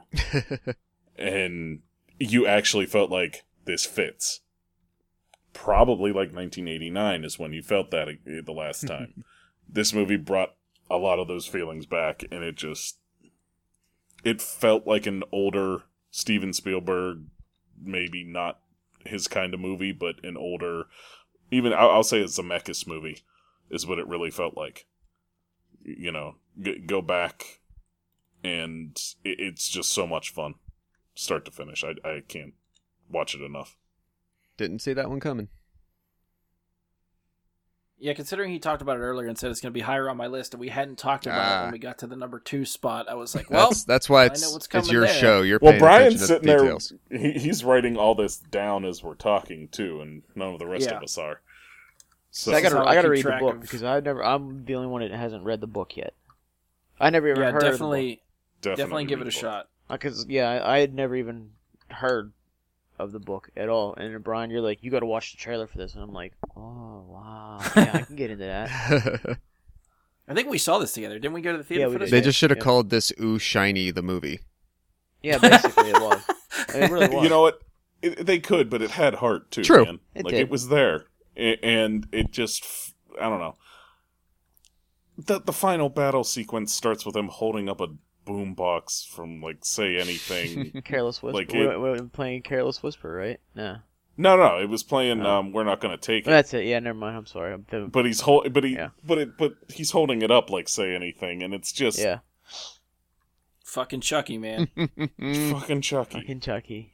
I mean, Now I'm gonna watch that probably tomorrow night. Now. I and I and I just seen I've been thinking the about last it. time I watched it. I noticed for the first time they had the President Wil Wheaton sign on the wall in one part. In one part, Eh. yeah, in the basement. Vote, Yeah. vote Wil Wheaton. yeah, vote for Wheaton. It, it, it's like, well, it's just every time you watch it, there's something new to enjoy. Yeah, I can't go wrong with that one. I, if like I said, if the other ones weren't locked in for me above that, that that would have definitely cracked into the. Yeah, I, every time you know it's based on mood. Half the time I look at this list and I'm like, well, depending on how I feel today, this could have been rearranged, but I got to try to stick to my guns here. Um. Romano, I know you're itching to go. Do you want to go over your honorable mentions and stuff real quick, or no? We, already, we already talked about. I mean, I said Black Panther and Deadpool two, okay. and then Uh, Deadpool two was the one that made my it, it made my honorable mention, but it also made my biggest disappointment list. Okay. I think Any going with, a surprises? with any surprises was Ready Player One, only because you know I never read the book. I mean, it looked cool, but like I was actually really surprised like how much I actually really liked the movie. Okay. And was that The Outlaw King on Netflix with Chris Gotcha. Pine with Chris Pine and his little dingle. Uh, I'm sure he would love that movie review on a poster. Come see Chris Pine and his little dingle. um, all right. So real quickly, I did tally the scores based on Rotten Tomatoes. Oh boy. So Romano averaged out 80 for both critic and users. Nice. Bradley is Unpredictable. at 79 critic and 80 user. Neck and neck. Uh, Josh had 70 critic and 69 user. Ooh. Uh, I'm at 81 critic and 77 users. I got the better average. Yeah. Wow. yeah. I feel like we all did better last year. Romano's good. Yeah, I think I think we did. I have to. Where the hell's last year's list? Whatever. I like the movies I picked. Screw them all. Yeah. yeah. Um, all right, Romano, if you want to cut loose, we'll cut you loose. I am gonna The rest of us will finish up. I will talk to you guys later. All right, peace. All right, man. See ya. Um, all right, so quickly, do we want to go through honorable mentions and uh, surprises, disappointments, anything we didn't cover yet? All right. Yeah. Uh, um, for go ahead, Mike. I was gonna say for me, um, honorable Pacific Rim Uprising. Uh, we didn't cover that. That was damn near in my top. I, uh, you know me and giant monster movies. I, it's just a that movie's just fun. Um, Yeah. and the other honorable mention I have is Super Troopers two. Uh, that movie was hilarious. um, yes, it was. it, it you know again it's an honorable mention i didn't feel like it deserved to be in the top 10 but damn that was fun um That's one I still haven't seen. I should. I need to make it a point to find yeah that one. that too. one just went on hbo uh like like Oh, nice. I don't think I have. I don't have HBO, but oh i thought you We did for can- westworld i thought you kept it for that no, I haven't. I I was. I got to hijack my parents probably Ah, if I want to do that. Yeah, I was gonna say we. I think we have HBO to go as well. Uh, Sarah has all that crap. but uh disappointments for me was fantastic beasts and the meg Mm-hmm. of course as i, int- I, I when i put it in my top 10 anticipated i said it was going to be in my disappointments then and it didn't disappoint um, even though well, it then did, did it really disappoint? then? um, So even even though you knew it was going to disappoint you, it was even lower no than your expected still- disappointments to still because otherwise then it see is a what you expected. for 20 years and it's not very good it's not we're near as good as what the books were it's a disappointment All right, even if you enough. expect it to suck, it's still a disappointment because you're like, God damn it. Yeah, I'm just arguing espe- semantics. Especially when you consider the fact that it should have been Eli Roth directing that movie. Like it, it was slated to be Eli Roth, and it wound up not.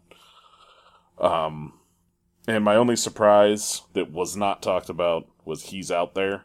Um, that was the horror movie with uh, Yvonne Strahovski that I had previously mentioned once. I think that is pretty fantastic. All right, so we'll go on with Josh's. you know, Uh, whatever we didn't cover. Honorable Yeah. mentions, surprises, disappointments. Uh, my honorable mentions. I mean, we did talk about each of them at some point. Um, just kind of put them in order as they were released throughout the year. Uh, honorables were Black Panther, Deadpool 2, Incredibles 2, and Bad Times at the El Royale. Uh, Okay. my surprises were uh, Mike, you're in good company. Super Troopers 2. Um, that movie was 17 years after the first one Mm-hmm. Yeah. for it to be as funny as it was without relying on just constant callback jokes and like rehashing the same plot but packaging it differently. It was really funny. Yeah. Okay. Uh, Aquaman was also a surprise just because I don't think I had high expectations or high hopes for it. You know, I didn't know really what to expect, but it definitely elevated itself. Uh, and my last one, even though it didn't really fall in anywhere else like honorables or anything, was Jurassic Park Fallen Kingdom.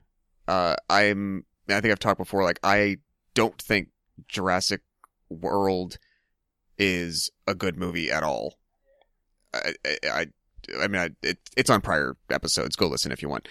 Um, so yeah, going into the sequel to that, um, again, didn't have quite high hopes, but I, I think this kind of redeemed itself. It found a bit stronger of a story to hang itself on. Um, so I was happy to see that. Uh, my disappointments were Annihilation.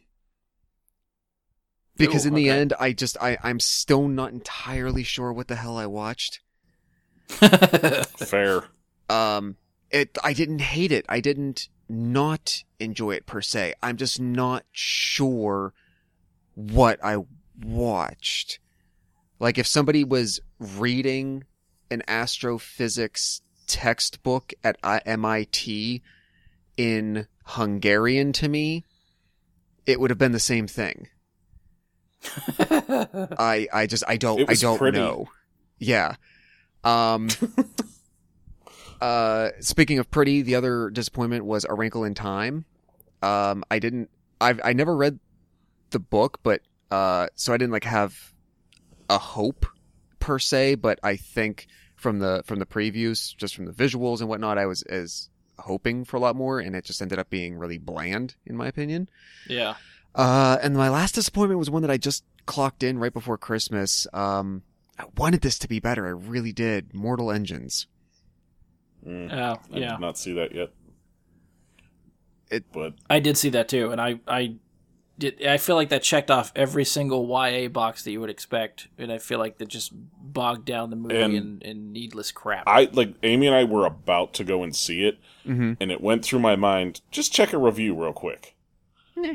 and then I checked the uh, like Rotten Tomatoes, and then it was like, okay, so I'll check a different review, and everything was negative, negative, negative. Like this is just not for made for adults, kind of thing. Like it's yeah, it's more just story stuff. Yeah. Like the design aspect of the cities and what they do, and that whole thing is fucking cool. yeah, Which is what I wanted more of that. I wanted more of the Yeah. background of the history. Like, how did this happen? How do you even make these things? How does, how, how do they continue fueling? How do you manage a society?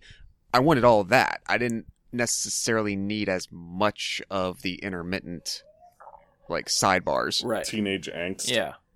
yeah, yeah.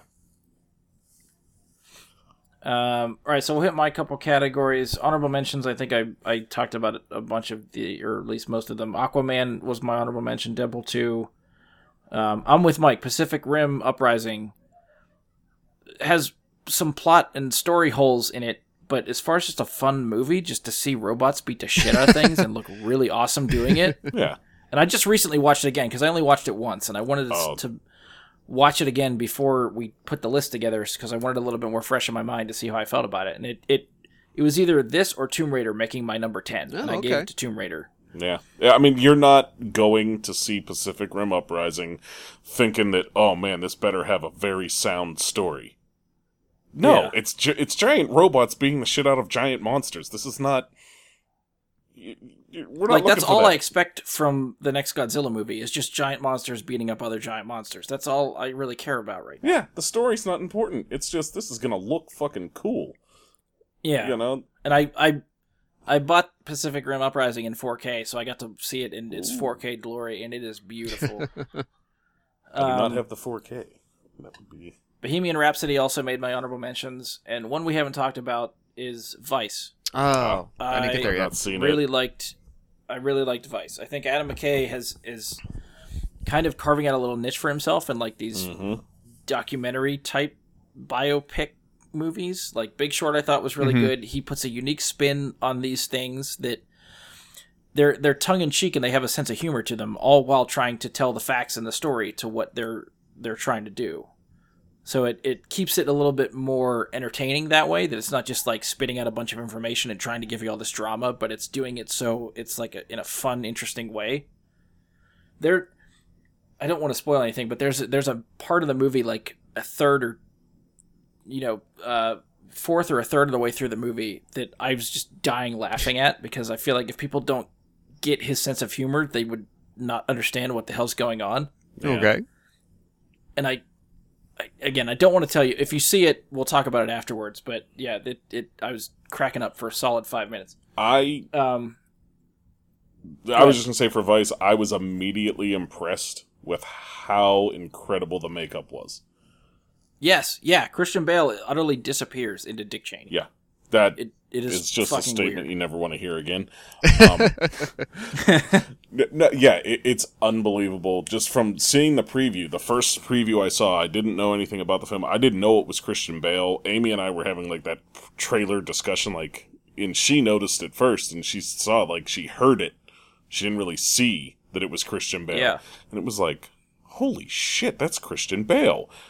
Yeah. And Which he's is like the just, last person in the world you expect. yeah, it's such a strange choice to take someone his age of a different nationality with a with, Yeah. with that nationality's noticeable accent and make him uh, uh, play play a, a, a historical figure of another country in contemporary times.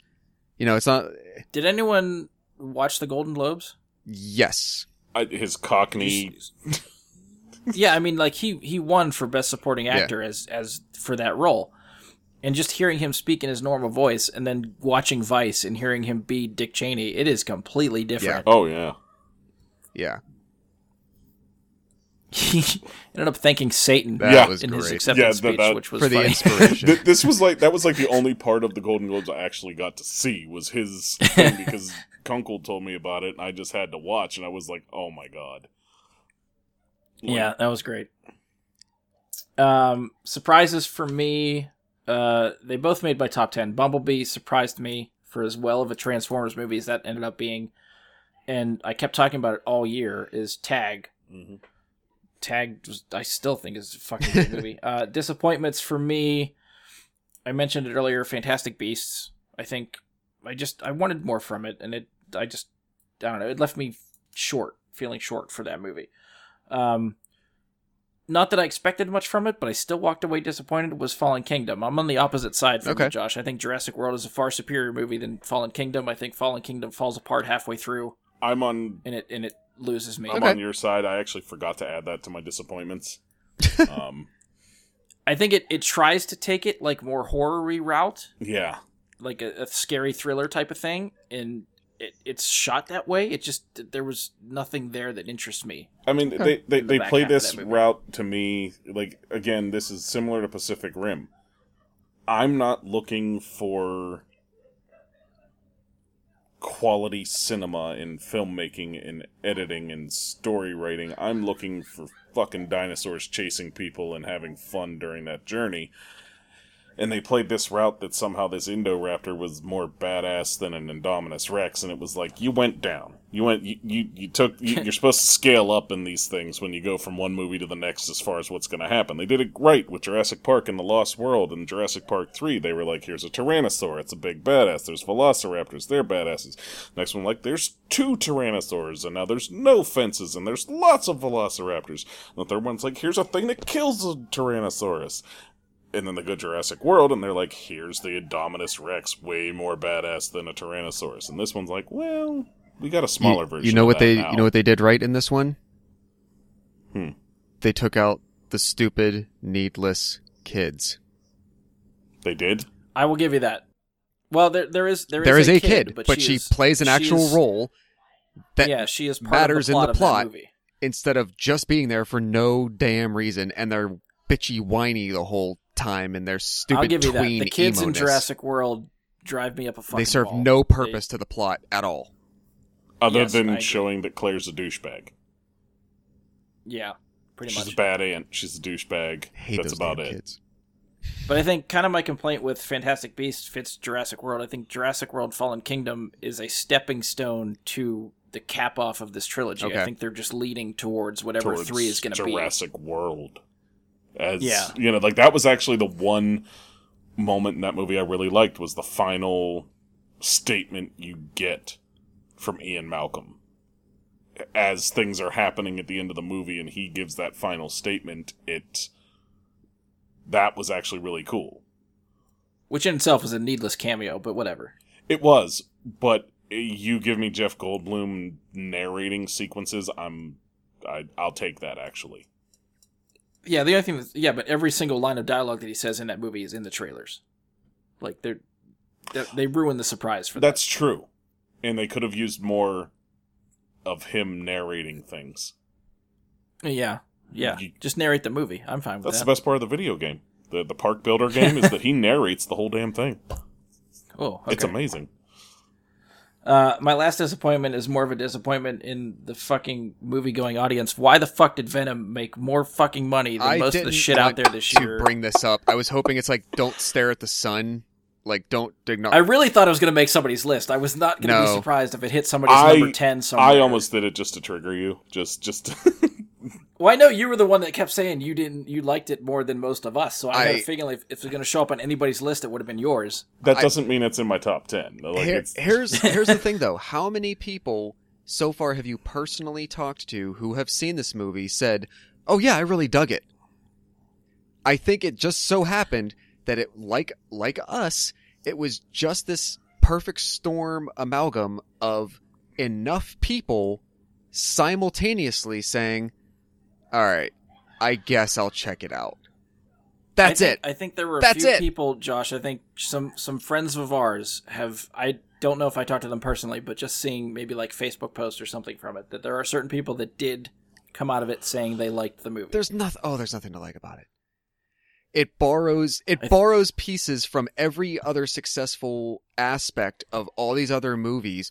It has no clear characterization. It, you don't know why the hell Venom changes routes. You don't know if you're supposed to like him, supposed to hate him. You don't know if Eddie is supposed to like him or supposed to hate him, or if he's supposed to to to, Okay. to not like this relationship. God damn it! It's, it's just I've opened Okay, Pandora's no, no, box, and I okay, so- apologize. So here's the thing: if I was given an award, if we were doing top ten performances of the year, Tom Hardy is on my list. In, in, he, he through did fine. certain I don't know if I'd go top ten performance. Yeah, I feel like he was fantastic. through certain lenses, I I could see what you mean. But, and, and that's the only reason I can think that people come out with likability is because how they crafted the Eddie Brock character to interact with this thing Well- that's a part of him. That's the only aspect of it. Take that out. The whole story just falls the frick apart. And like I said, there, there's no real clear delineation on what his relationship with this symbiotic parasite thing like is supposed to be. Is it a good guy or are we supposed to like it? We don't know. Well, he seems like a pretty terrible person telling us where he's going to bite people's heads off and he, he wants him to be, but that's his nature. So is, is it an anti-hero? We don't really know. He's not as that, well, this is the, this is our main character, so we have to care about him. We don't want him to die. Uh, so we need, uh, we have this opposing force. Nothing goddamn makes sense. Let- can- but don't can- worry, because we're getting a sequel. Can we suffice it to say that opening up Venom's story without Spider-Man doesn't work? And that's part of the biggest problem here, and we don't want Sony to try again. We want Sony to give up. But there's too much money in it, and they won't. Yeah, this officially greenlit like every other Spider-Man spin-off they ever want to do. For now. Until one until all it's gonna take is one more tank and they're gonna say, Well, no, we'll cancel these now and we'll just stick to what worked before.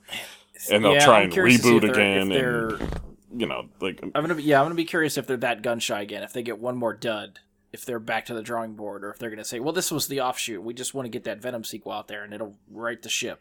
I was trying to rack my brain today because I figured this would come up at some point. That I was thinking of that. You know, I'm spoiling the hell out of this. I don't care. I hate Venom so much.